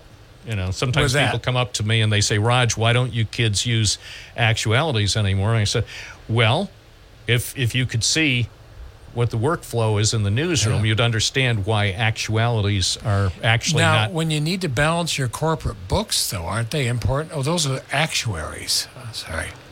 Yes.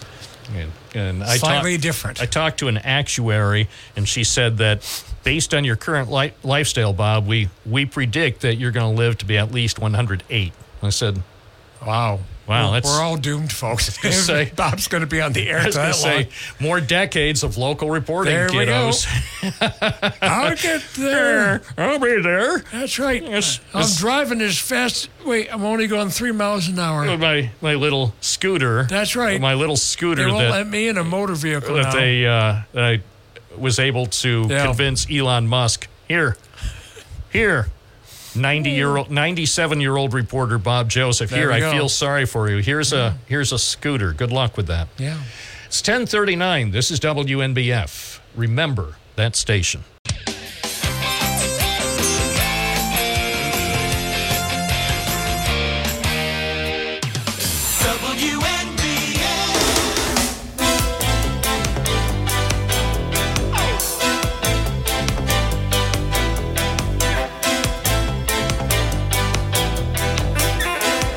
WNBF live on uh, Monday morning. This is Bob Joseph. Also in the studio is historian Gerald Smith. We're taking some phone calls now at 607 772 1290. Joe from Binghamton. Good morning. You're on the air with Jerry Smith. Good morning. Uh, Jerry, uh, are you familiar with the uh, Veterans Memorial uh, display case on the first uh, in the mezzanine floor of the arena? I'm familiar with it. I haven't seen it that many times. I mean, I wasn't involved with that. I know the number of the veterans groups um, were involved with that. I was involved with the All Wars Memorial outside of the arena. Okay. Uh, we, myself and another man, were involved with getting that, that that thing done. Anyway, what I wanted to bring up about it, we just put in there uh, last week and put on the wall a picture of General Douglas MacArthur overlooking the signing of the peace treaty with uh, Japan. He's standing there, and uh, the Japanese guy is saying, I think it was September 7th, 1945, and uh, um, on the USS Missouri. So that's the history of it. But it was taken, the picture was taken by a local uh, photographer, uh, Frank Saraceno, who had a studio in Binghamton. You're probably, he had it on Court Street there for a long time. He has since passed away, but he was the sergeant in the service that was the designated uh, person to take that picture. Yeah, I'm familiar with the picture because it's been one of those that has been reproduced a number of times. And I know the name Frank Saraceno because I know him to be a photographer. I've run across, I think we've got a handful of his photographs in our collection at Broome County Historical Society. But I didn't know he did that while he was in the service. Yeah, that that's was interesting. He also had pictures of Tokyo Rose. And he was the designated photographer for all the historical events uh, when he was in the service during World War II. So it's uh, I just thought it was, and his son happens to be a friend of mine, and we put that picture up on the wall because I thought historically that was tremendously significant. Well, yeah, indeed. I mean, it's one of those you, you've seen reproduced in a lot of history books, and anybody who's researched or done graduate work or such on history, you've run across that. But that's a great story that I had never heard.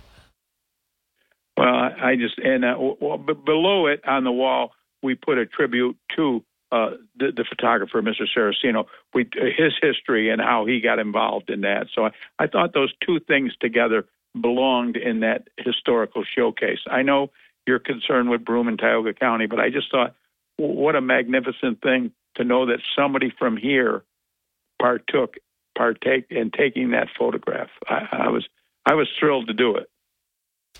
Well, yes. I, I mean, it definitely belongs there.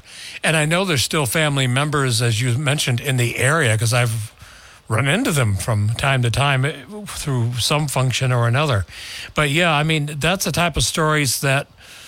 Well, first of all, that sounds like a really great column for me to write, but um, uh, that deserves to be uh, in that case because then people attending functions there will see that and know that people from this region played really important roles.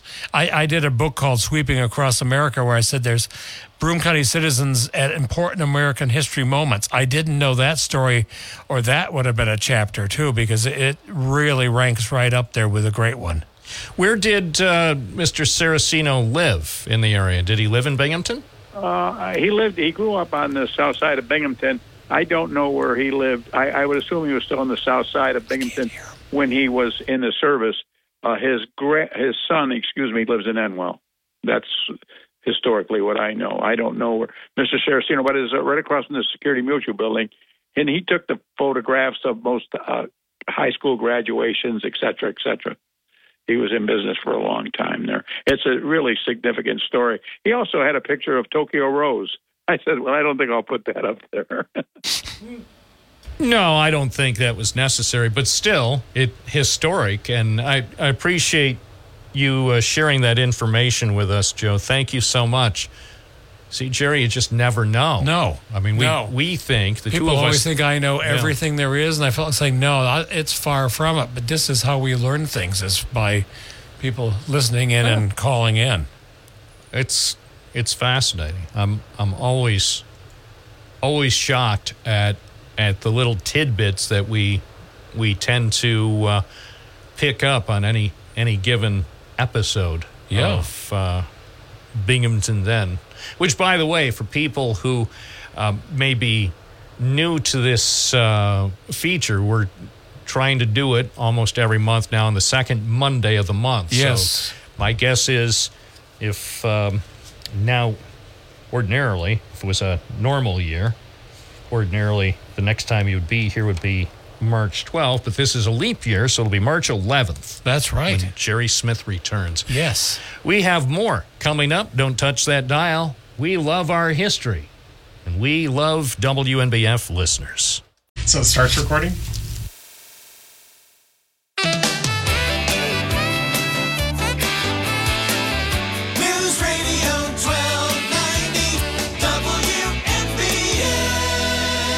It's 1051 WNBF Live. I'm Bob Joseph, along with historian Jerry Smith on this Monday morning. Jim from Endwell, good morning. You're on the air. Yes, good morning. I didn't catch all of the previous caller, but um, I know you were talking about a display case someplace, and I just wanted to say that I donated my father's World War II Eisenhower jacket to the um, museum that they're putting up behind the Endicott Library. Um, I ran into the woman. I think her name might be Sue. I think she's the town, town of Union historian. Yeah, Sue Meredith. Yes. And, uh, you know, so she did, she definitely wanted it and had me write up a little thing about my dad and um, a picture and all that to go into the display case there. But as we were talking, uh, she's writing a book, I guess, on local veterans. And we started talking, and my father in law, who just turned 100 years old February 2nd, was quite a World War II hero. He um, was a bombardier and a lead navigator, and he actually saved his plane got sh- shot down over em- enemy territory in the Alps, and he had to, um, without a parachute, crawl across a nine-inch catwalk to manually operate the hydraulics of the B-24 because they were stuck open, and the plane was starting to drop like a like a rock. And for that, he received the uh, Distinguished Flying Cross, and Senator Akshar inducted him into the Veterans Hall, New York State Veterans Hall of Fame a few years ago. Um, this year, after turning 100, the VFW is going to have some large ceremony um, in his honor, and um, that Sue she came to his home and interviewed him for probably about an hour and a half for a chapter in her in her book. So yeah, we do have some very patriotic and loyal veterans in this area, and we should be proud of all of them. Well, I appreciate your call. Thank you so much. By the way, Jerry, Yeah. I have found some information out from uh, about Frank Saraceno. It was on the front page of the Press and Sun Bulletin, September 2nd, 1995. Tier man captured signing on Missouri. It says Frank Saraceno of Binghamton was on the USS Missouri 50 years ago today. So that referred to September 1945, uh, taking pictures as General Douglas MacArthur was signing the peace treaty marking the end of World War II. And the story on page one said during his 34 months in World War II's Pacific Theater, U.S. Army photographer Frank Saraceno saw everything from the humorous to the joy- joyous to the gruesome. He said, These are the kinds of pictures we used to take. And that's when he was uh, around and he flipped through an album of World War II photographs and he went into some stunning descriptions of some of the stuff that he saw uh, up close during the war. Uh, obviously, war is hell, and he saw some of that, some of Right. the blood and carnage, but he also saw uh, some of the um, things that, uh, you know, on the more humorous side. Said now retired and living in Binghamton, Saraceno has three photo albums filled with his wartime images. So take a look at that newspaper again. That's 1995. yeah, September 2nd, 1995. Okay. And it appears it appears that he died in November 2003 at age 86. Wow. His uh, obituary said he passed away peacefully at his home in Binghamton, and uh, it makes reference to uh, the work that he did as a U.S. Army photographer, and he was also the owner of Delmar Studios. Ah, So there, according to the newspaper, that, I had that was pictures taken by Delmar. I think I do too. Maybe so I may that's have what- him. yeah. yeah. So anyway, we learned a lot today. Yes, we have. So I I am so appreciative that you come in here and have been doing this now for Over 10 years. thank you. I I appreciate it. Uh, You know you know I really appreciate Oh, it. And you know how much the listeners appreciate it. Yep. And I also appreciate the work that you're now embarked on Yeah. in Tioga County. So I keep New up the good work. Yep. So, anyway, thank you so much. We will do it again on March 11th. Sounds good. Coming up next, journalist Kevin Maney. This is a great program. Yeah. I yeah, wish every program could be this good. We can always hope. Yes. Thank you, Jerry. Thank you, Bob. You're listening to Binghamton Now. I'm Bob Joseph on WNBF. This is News Radio 1290 AM, WNBF Binghamton. Now on 92.1 FM, W221 EJ Binghamton, a town square media station. Where news breaks first. News Radio 1290 WNBF. This is News Radio 1290 WNBF News. Partly sunny today, high near 40. Tonight, cloudy, snow likely, low around 30. Snow likely Tuesday with a high near 37. Police are investigating a deadly drive-by shooting incident near Mirabito Stadium in downtown Binghamton. Police in the area reported hearing five or six gunshots around the main post office just before 5 p.m. on Friday. A police officer found a wounded person lying on the pavement next to a blue car that was stopped on Fayette Street between the stadium and post office. The victim reportedly had been shot in the face. He was pronounced dead at the scene. In a statement released Friday night, Detective Captain Corey Miner said the victim was a 20 year old man. He had been driving the car when he was shot, causing the vehicle to crash. City police officers were assisted by state troopers in preventing people from rushing to the spot where the victim's body was recovered. Broome County Sheriff's deputies also assisted Binghamton police on downtown streets as people gathered in the after- aftermath of the shooting. Miner released no information on possible suspects or a description of the vehicle used to leave the scene. Johnson City police say three Binghamton teenagers face felony charges following a stabbing in the village linked to a social media dispute. Investors said a 16 year old boy was injured in the attack, which occurred in the area of Harry L Drive and North Harrison Street shortly before 6 p.m. Thursday. Police officers provided medical assistance to the youth who had been stabbed while others circulated in the neighborhood looking for others who were involved.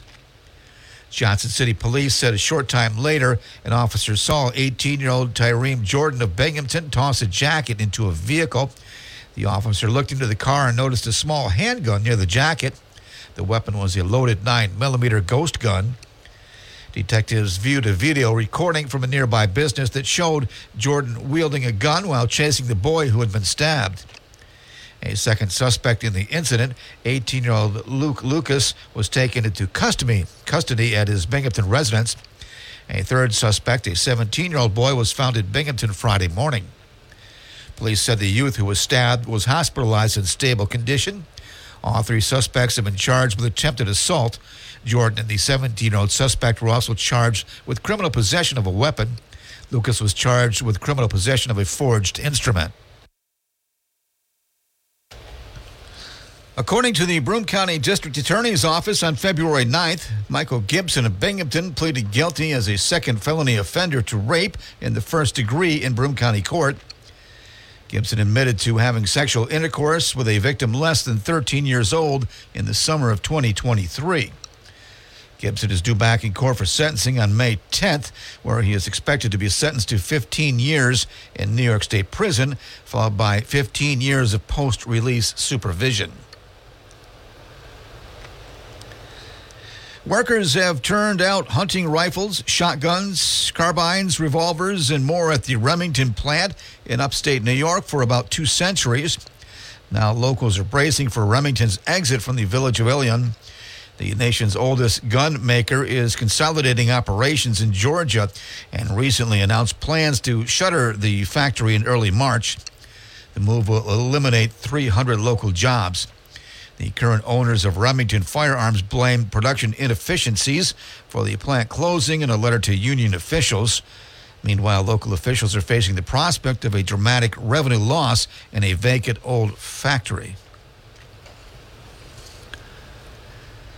The resignation of a Republican lawmaker in the Pennsylvania House of Representatives has put the balance of power back to the Democrats. Republican Representative Joe Adams of Pike County resigned on Friday, leaving the state House at a 101 to 100 Democratic majority. A Democratic Democratic resignation last year had the House deadlocked at 101 to 101, and a special election next week will fill that vacancy. The special election in Bucks County leans heavily Democratic and could strengthen the party's hold on the chamber. A special election for Adams' seat will be set as early as two months from now. Adams' seat in the northeastern part of the state has trended Republican. Voters in New York's 3rd Congressional District will decide who will complete the remaining 11 months of George Santos' unfinished term. The epilogue to Santos' short and tumultuous congressional ter- career will be written Tuesday as the two candidates vie to replace him. Former U.S. Representative Tom Suozzi, the Democratic nominee, and Nassau County Legislature Mazi Pilip will, uh, the Republican nominee. Both parties are eyeing the competitive seat as Republicans hold a narrow three seat majority in the U.S. House. The seat became vacant after Santos was expelled from the House late last year after being charged with multiple counts of fraud and stealing from donors. That's a look at news. For updates on local news, weather, sports, and features, open up the WNBF app and online at WNBF.com. This is News Radio 1290 WNBF. News Radio 1290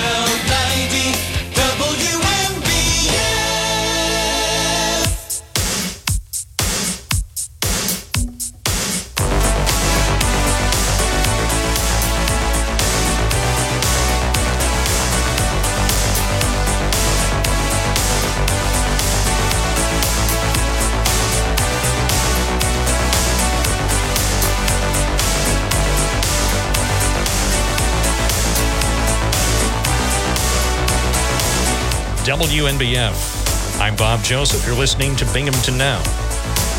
on a Monday morning. And we're joined in the studio by journalist and author and musician Kevin Maney. Kevin, good to see you. Welcome back to WNBF. Thanks, Bob. Always glad to be here. I see you're keeping busy, and that's a good thing. Yeah, that's always helpful. Well, so I, if if I asked you an open-ended question and just started the interview off with what you've been up to lately, that could probably take us all the way till noon.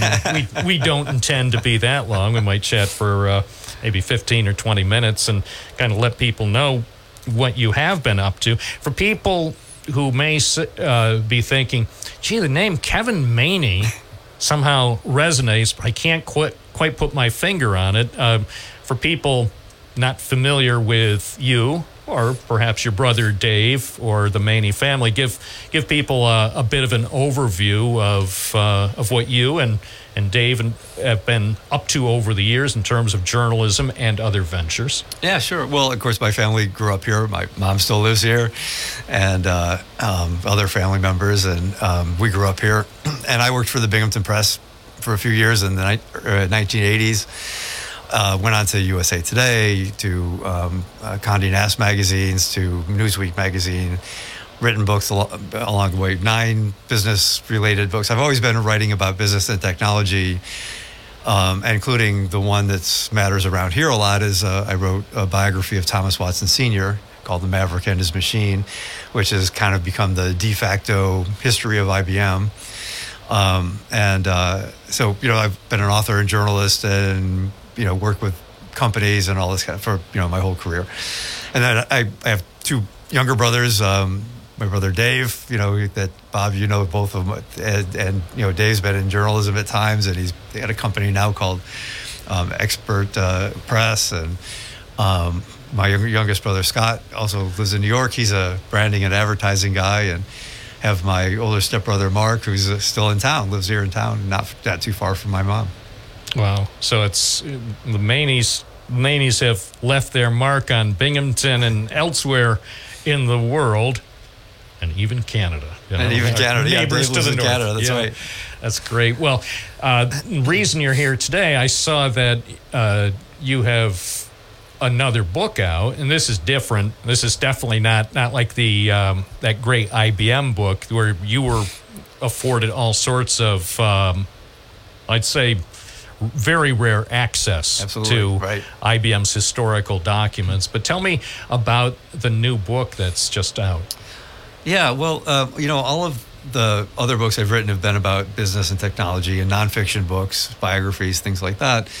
And um, but there's a story behind it. So I have a novel coming out. It's called Red Bottom Line. Um, it actually gets released as an ebook on February 15th and as a print book on March 15th. Um, and uh, but there's but there's a, story that's linked to my journalism about that, which is back in the late 80s and early 90s when I was at USA Today um, I was covering the breakup of the Soviet Union. So I was traveling to Moscow and to other parts of the Easter, old Eastern Bloc then.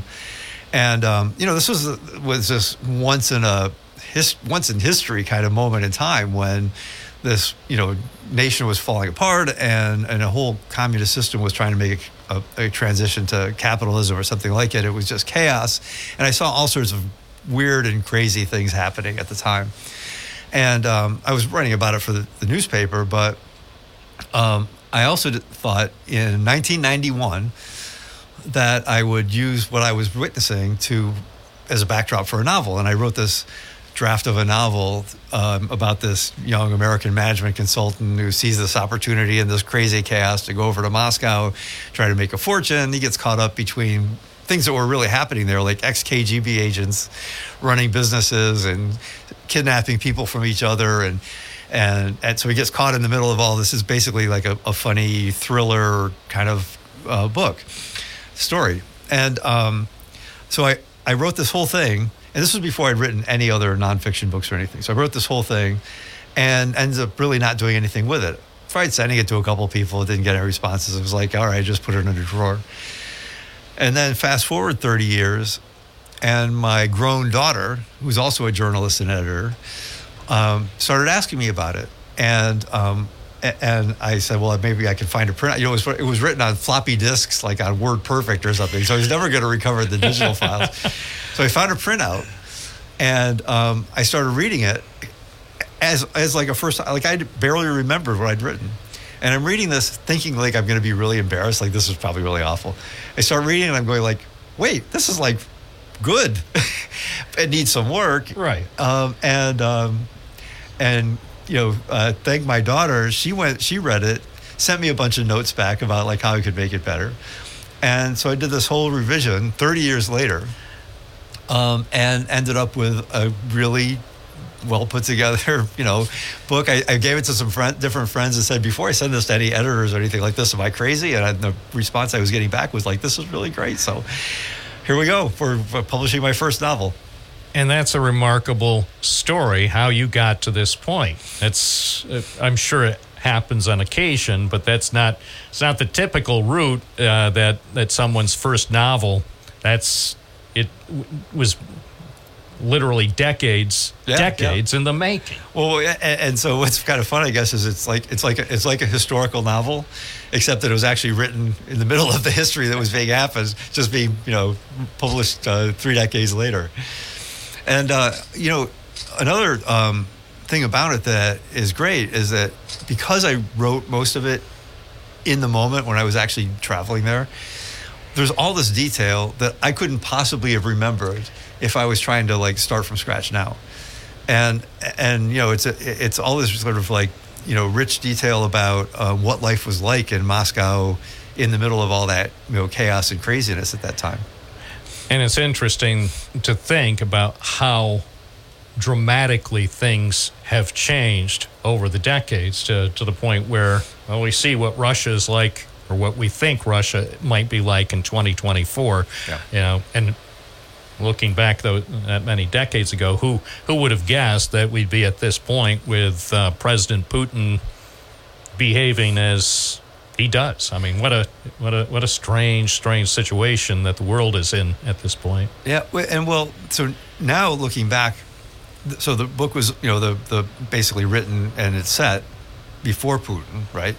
Um, it's at the time when Boris Yeltsin was president of the country, but um, when I when you, when I reread this, I'm going like, well, now, now you can understand why somebody like Putin was welcomed um, by Russia when he first stepped in, into power because um, the, the, it had gotten so chaotic and so um, unlawful there that somebody was going to come in and say we're going to I'm going to you know straighten things out and fix this even if it was a strong man was was would you could see why it would have been attractive to the Russians at the time even if it didn't turn out the way maybe many would have liked Yeah, well, he was, I guess, the right man in the right place at the right time for what the country needed, given what had preceded him. yeah, yeah exactly that's that's what happened at that moment anyway and, and actually, it's interesting if you think about it.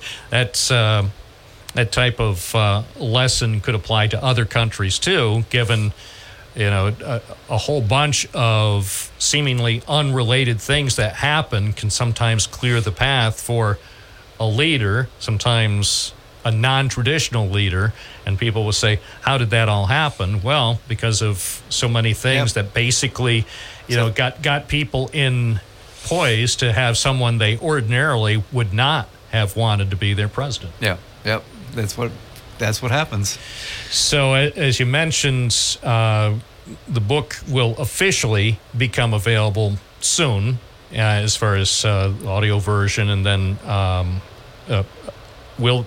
Is there actually a print version that's going to be available? Print version, yeah, released March 15th. And um, it's available on, you know, Amazon and every place else, Walmart.com, pla- and, and uh, you can pre-order it at this point and, you know, have it arrive on March 15th. So there's going to there will be some people here in the Binghamton area will say, "Now I'm I'm intrigued." I, they uh, certainly remember you and and the the early journalism work you did here in Binghamton, and then uh, you're reporting for USA Today, and then the other books, including, as I said, the um, the IBM book, which contains so much remarkable information. I'm still amazed. Are you still amazed that they gave you the kind of access they did? Yeah, we, you know, sort of life is full of happy accidents, right? And and uh, the story behind that was, of course, I grew up here and grew up with IBM all around me, and uh, my my mom worked for Bob Schumann, and Bob Schumann's grandfather was on the original board of directors for IBM, and uh, so you know, I was and and and um, at some point after I'd published one book, uh, I started thinking about like the fact that there really had been no bi- modern biography done of Thomas Watson Sr. And I had great relationship with IBM. Had been interviewed Lou Gerstner, he's the CEO at the time, a number of times, and knew the communications people. And I went to the head of communications, a guy named Rob Wilson at the time, and um, and I, I said I, I'm thinking about doing this biography, but I, I would really only want to do it if I could have access to some of his personal papers. Like, is there a closet somewhere with you know his old you know letters or something like that? And Rob looked at me and he said, like, it's really weird that you would ask me this because we just found in this warehouse in upstate, uh, I think in the Poughkeepsie area, um, 340 boxes of his papers that nobody's looked at in 40 years. And um, and he goes, I think I could get you access to them. So I just had this treasure trove of stuff that included like word for word notes of what was happening in about in meetings and his calendars and his telegrams to people and everything. And it was just this, you know, uh, you, you, as an author, you can't ask for anything better than that. And I imagine some of the stuff, since you were so familiar with what had been going on up to that point. Let's see. So you started that project what year? I started it around probably 2000. All right. I think. So the uh, the dramatic changes that had happened, say here in Endicott and Owego uh, with IBM, that all of us are very familiar with, uh, so much of that had already started. I mean, things really.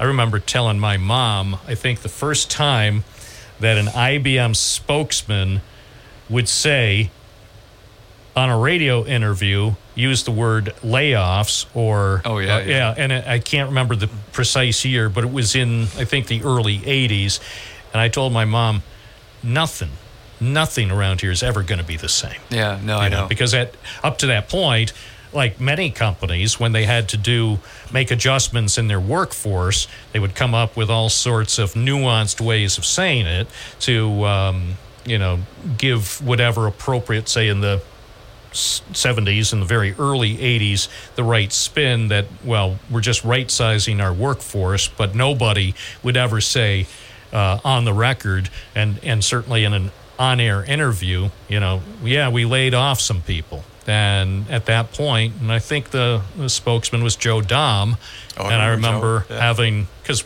we had had some conversations off the record or for background in the past. But after we did that interview and the recording was turned off, we we uh, had to acknowledge that these times are different. Things things are changing dramatically with IBM. And look, the, the IBM that exists now in the 21st century has little resemblance to the IBM that was part of Endicott and Owego and Glendale for so many decades in the 20th century. There's still some elements. They still produce mainframe computers, but that's still that's not where the money is now for IBM. No, yeah. So you completely changing. Um, but it was, you know, uh, in fact, at the time, um, it was kind of between things. So when IBM was closing down here, but other entities that had come picked up the slack. So like I remember, um, you know, I as a writer, right, I want visual. You know, uh, you know, information that I can that I can then write from. So I came back and I wanted to um, see things like the, the home. So, so the homestead at that time was just a wreck. I mean, it was not. It had not been renovated into the hotel or anything yet, but it had been shut down for years. But I remember getting a tour of it and like you know having to step over boards that had fallen down and all this kind of stuff. But it gave me a visual reference of what that place was actually like back in the, you know, 30s, 40s, 50s when it was a, a hopping center of the universe, right? And and when IBM executives, the top executives or top salespeople, would come in, in the 40s and live in, in the tent In city. City, right. Yeah, and it's I read these stories, these accounts, whether in a book or newspaper accounts from the time, and I'm thinking, people who are alive today, for the mo- most part, have no idea about what what IBM truly was for the entire region. I mean, at one point, I, I come from an IBM family. My my dad and my stepfather worked for IBM. I mean, at one point in the I think the, the late 70s, space was so running so short, IBM was leasing office space here in downtown Binghamton oh, at Center Plaza. I mean, when our radio station was in Center Plaza, my father was working up on the fourth or fifth floor for, for IBM. And IBM had uh, all this other space at, say, in Westover and in Vestal. I mean, they were they were so pressed for space in Endicott that about any other available space in Broome County was was being rented. And now look at it. By the way, so when you come back to uh, Binghamton, and I don't know if you've been to Endicott lately, and and see what's happened. I mean, if you go say down Watson Boulevard in Endwell, where the country club once stood, now that's all gone. Oh, yeah, yeah, they I've tore it that. down, Yep, yep. and they're you know probably starting this spring. They're going to build a 72 unit apartment building where the country club was. So you go down Watson Boulevard and um, town of Union, then head to Endicott and see what's left, what's now known as the Huron campus. I mean, it it must be astonishing for you now that you don't spend that much time here in Broome County. Well, yeah, I, mean, I, I, and I have done that, and I've seen those, and it's it is you know pretty astonishing in knowing what you know what was there before. Although the flip side of that is that um, you know you know because I come here regularly, I've had for my whole life. I mean, my family's still here, and um, you know, and seeing what the university has done for the town too is is this whole yin and yang thing, and and you know, it's it's nice to see the, uh, the you know the livelihood that's that's um, that's coming back to the, the city in a way that it wasn't you know 10 20 years ago Yeah, well, and the only constant, whether people in the Triple Cities appreciated it for the most most of the 20th century, the only constant in life is change. And I think I think people in Endicott, Johnson City, and Binghamton, and the surrounding communities, got so comfortable with companies like IBM and Endicott Johnson that they were insulated for decades when other communities routinely would see change. Businesses expanding, contracting, going under. Um, it just didn't happen that often or with that frequency, say in Broome County, as it does now. But that's all part of of life, of business life. You know, uh, for example, here in downtown Binghamton right now, we're seeing a spate of restaurants and bars open. But at the same time, there's some other restaurants and bars that close. I mean, that's the story of business, and that exists everywhere else in this country and everywhere else in the world, whether or not people here in Broome County understand that concept. That it's just because some business uh, can't make it for whatever reason, it doesn't mean that we're on the ropes. no absolutely not yep yep Tell me uh, a little bit about your involvement in music. I understand uh, an album is forthcoming this spring. Tell us a little bit about that. And, and I know that it's not your first album. Tell, tell me about the music aspect of your life. Well the other side of, of life i mean I, i've been involved in creative things so you know is uh, i've been i write music and have been in bands for you know a long long long time. And um, i'm in a band in new york and um, uh, the band itself called total blam blam actually has an album on spotify um, and we play we played just saturday night in fact at a club in new york. But i i have a lot of a lot of music that i've written that was very personal to me that i've always wanted to record and i started working with a producer in, in queens um, about last summer we completed the album um, just uh, a few weeks ago, and um, that's going to be released in late April. It's, and that's just under my name, under you know Kevin Maney. Um, the album's called "Love, Loss, Hope, Desire," and uh, you know 10, 10 songs. A lot of them very autobiographical or drawn from my life, and uh, uh, it turned out great. And it's um, yeah, it's just going to be a. I feel a lot of pride in, in having accomplished that, of get that, getting that out. Well, that's exciting. Well, I'm glad you were able to spend some time here in the studio, and I'll look forward to perhaps having you back at some point in the future because you're always involved in so many things. There, there are, I think, an infinite number of topics we could discuss. Yeah, absolutely. Well, you know, I'm happy to come in any- anytime I'm around. Absolutely. Kevin Maney, uh, the forthcoming book, Red Bottom Line. There's more details about that book and uh, other aspects of Kevin Maney's busy life at the website, kevinmaney.com. Thank you. Thanks for having me on. It's 1130. You're listening to News Radio, WNBF Binghamton. I'm Bob Joseph. From the Gault Auto Studios, this is WNBF News Radio AM 1290. Also available at 92.1 FM. We sell the ultimate driving machine at Gault BMW.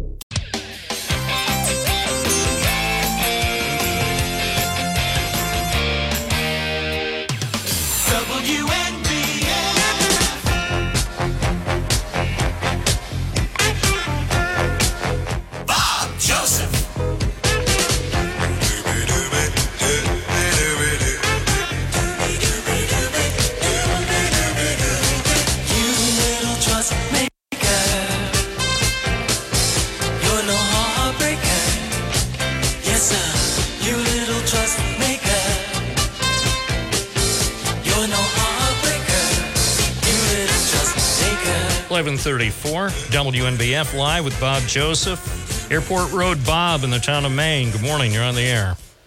Hey, good morning, Bob. I wanted to tell you you had a great week last week. Um, you know, I thought Friday was great. I mean, you guys did a good job. Thank you. I thought last week was uh, an exceptional week. All all five days I thought were uh, were very very good programs. I really appreciated the um, contributions by the callers, and of course we had several guests too. So it was uh, Yeah. it was something I I hope we can uh, sort of continue on that track. So do I. I mean, it's important for people to hear the politicians and what they got to say. Um, since we have no real newspaper media in the area, and you're the only show that carries anything that goes on. So I'm going to do a Bob Joseph. There's a big story coming, okay? Big, big, big story. And um, I want to talk to you off the air at a, at a, a later point this week. But give you an update on the IDA Corporate Park um, saga. The Town of Maine meeting is next Tuesday night, 6 o'clock, Town of Maine. Any Maine residents um, in the um, affected areas along the Airport Road corridor, East Main Road corridor, um, or even some of the people from uh, Rhodes Road, um, Reynolds Road, anybody that's affected by this, because if if for any reason this corporate park ever came about, as bad as Reynolds Road is right now, and Mr. Meany had a good conversation about how bad the traffic is over there, um, it's going to be worse. So I'm asking all residents in the area that are going to be affected to please email their board members at either the town of Union or the town of Maine and tell them what your feelings. Tell them whether you're for or against it. Um, this project has been a nightmare. It's three years old. There is still no paperwork submitted to the town of Maine on this project by the IDA. And the IDA keeps telling everybody that they bought the property. The property has not been paid for. They may have agreed to the purchase, but they have not paid Mr. Delapenna any money yet. So I assume then it's then it's under contract. Is that correct? I don't know how the contract reads. From what I, from what Mr. Delapenna has told me, um, he has no recourse on this other than um, they've said they made, they've agreed to the purchase, and he can't back out. Or I, I have no idea what the contract says, honestly. Now there are five other members in the in the community whose uh, properties have received letters of eminent domain. Um, they want to take their properties for this corporate park. They've actually applied for a SEQR, which is a, uh, a governmental.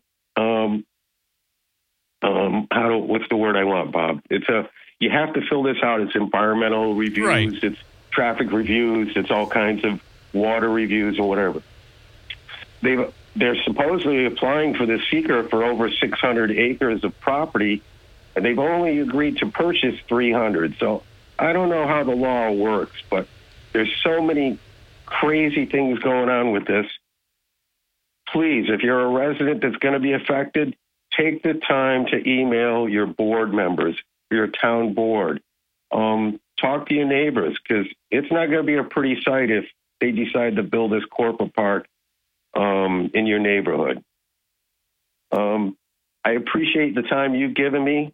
I'm going to email you later a bunch of uh, information because there is a big story coming, um, and I'd like to, you know, make it exclusive to you and um, Jim Emke because you are the only two people who have taken any interest in this project over the last year and a half.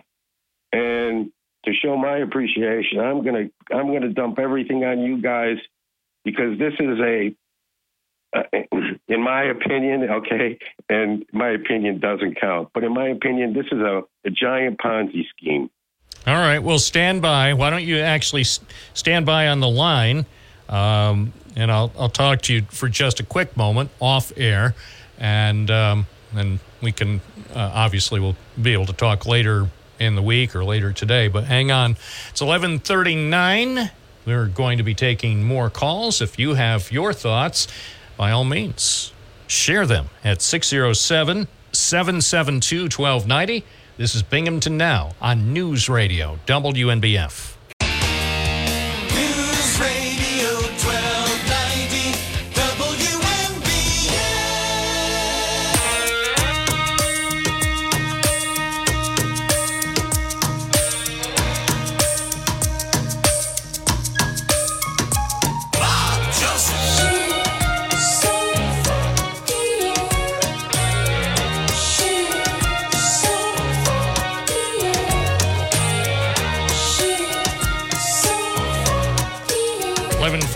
Forty-three. WNBF Live. DJ in Binghamton, you're on the air.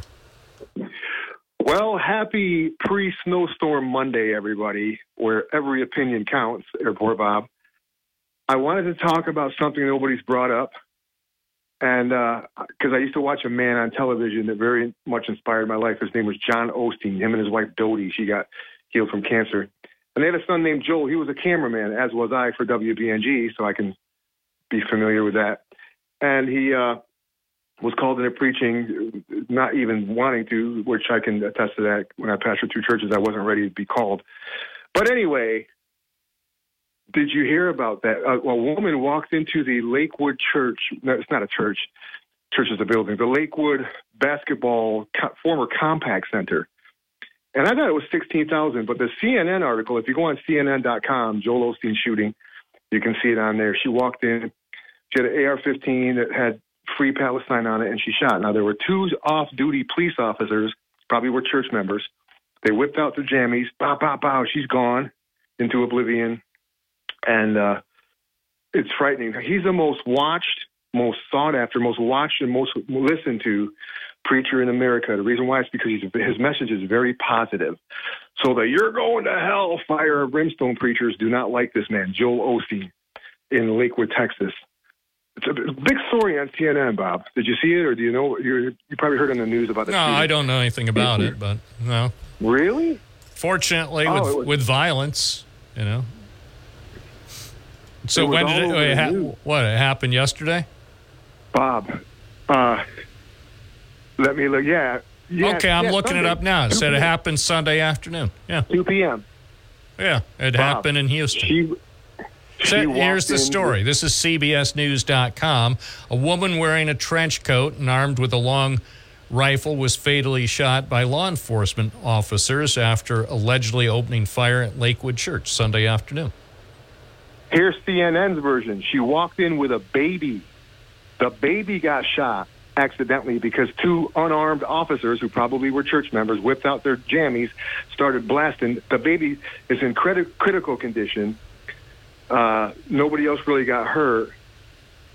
And um, And it you know, sa- says here the child is four or five years old.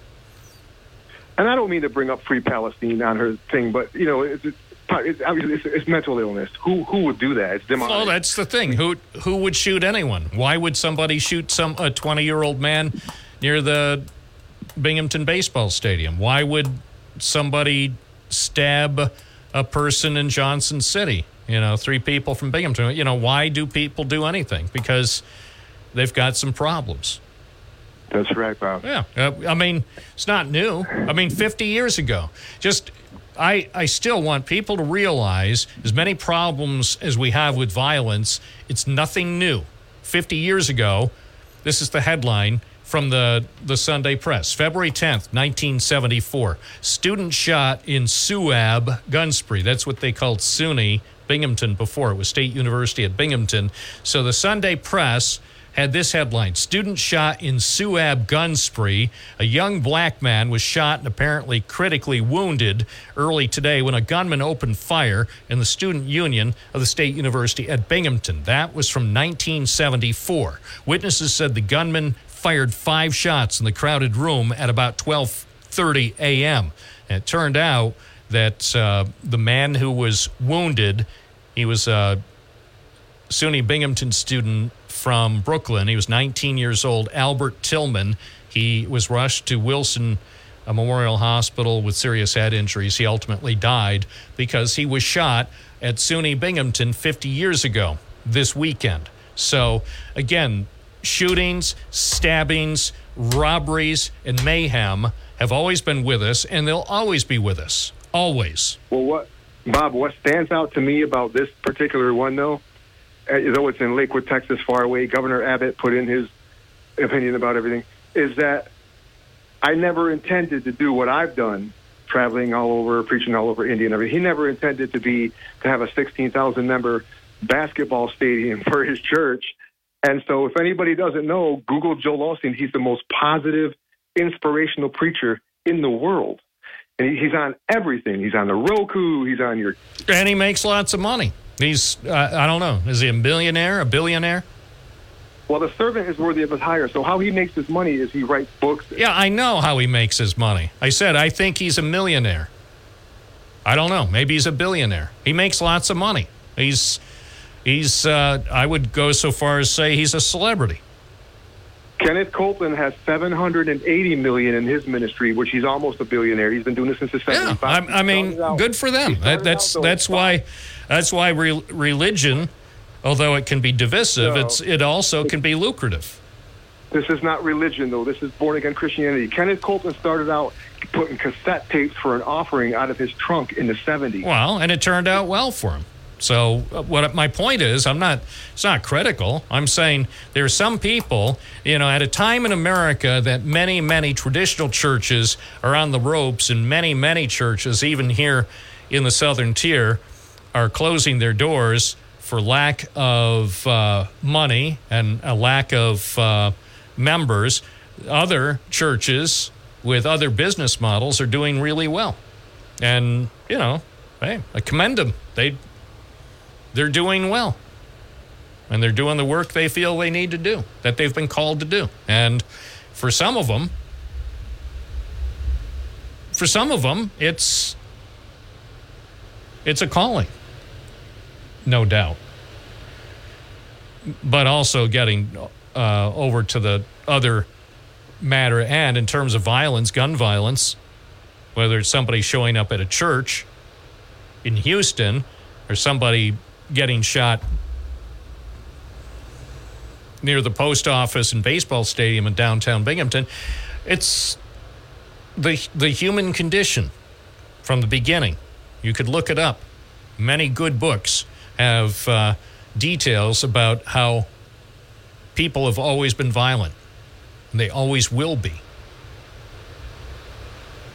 I'm sad to report. There's always going to be a certain level of violence, and whether it's because of mental illness, whether it's because of jealousy, whether it's because of business disagreements, whatever, it happens. It happens. And sadly, sometimes it, it's up to me. If it happens around here, it's up to me to have to report on some of the things that happen around here. sad but true and but it, it doesn't mean by the way just because we're experiencing a wave of violence right now in broome county it doesn't mean that things are actually worse in broome county than they ever were It's 11:51. This is Bob Joseph, live and local on a Monday morning. You're listening to News Radio WNBF.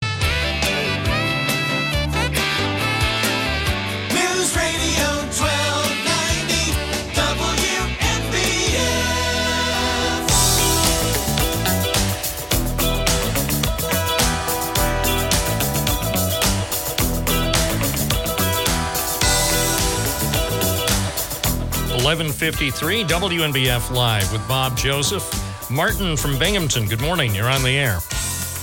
Hey, thank you. Hey, uh, I need to catch what you were saying about uh, that uh, author or the, the, the priest, whatever he is. But um, anyway, what what the fastest growing aspect of spirituality, religion, and everything is called the nones, N O N E S.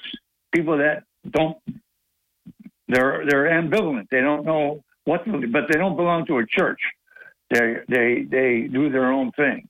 You know, they they have uh, they believe in uh, or they don't believe, or they're agnostic, or like there's um, for example, there's an offshoot AA group that I've gone to several times that has trouble with the uh, AA mentions God like in the first four steps of the 12 steps. A lot of people have trouble with the religion. A lot of people have trouble with that. And so, you know, so they, they follow the, the tenets, the main um, steps and stuff to help you um, overcome uh, alcoholism. But it's it's a lot of it. It's it's it's like a not new age, but it's it's different. I I, I subscribe to something what I could call the universal mind. You know that I believe in there's something, there's some power, whatever it is. But um, I don't know. Nobody knows on this earth if you're living. You know. But like you say, that's that's the main thing. Uh, it's it's ironic that the the, uh, the three letters in marijuana, the uh, tetrahydrocannabinol, THC. Well, what is that? That's the the human condition. TH, the human condition. That's what we're always dealing with. So you know, you, you never know. Like you know, what what what makes a person do that? Like you say, what what kind of an animal is that? Well, that's a that's a human animal because we're all animals. Well, and we, we we were all created, you know, at at at the um, first moment or at the moment we take our first breath. In theory, we should all be uh, considered a blank slate. We all should have uh, a lot of potential to to do good and certainly potential to do evil. And who knows what happens? Some people. Um, grow up to do great things, and some people grow up to do some really heinous things, and it's complicated. It's complicated, and it always has been. Appreciate your call, Martin. Just keep doing your best, everybody. Do your best every day, and try to look forward. And try to be optimistic. That's our program for today. I'm Bob Joseph. I'll be back tomorrow morning.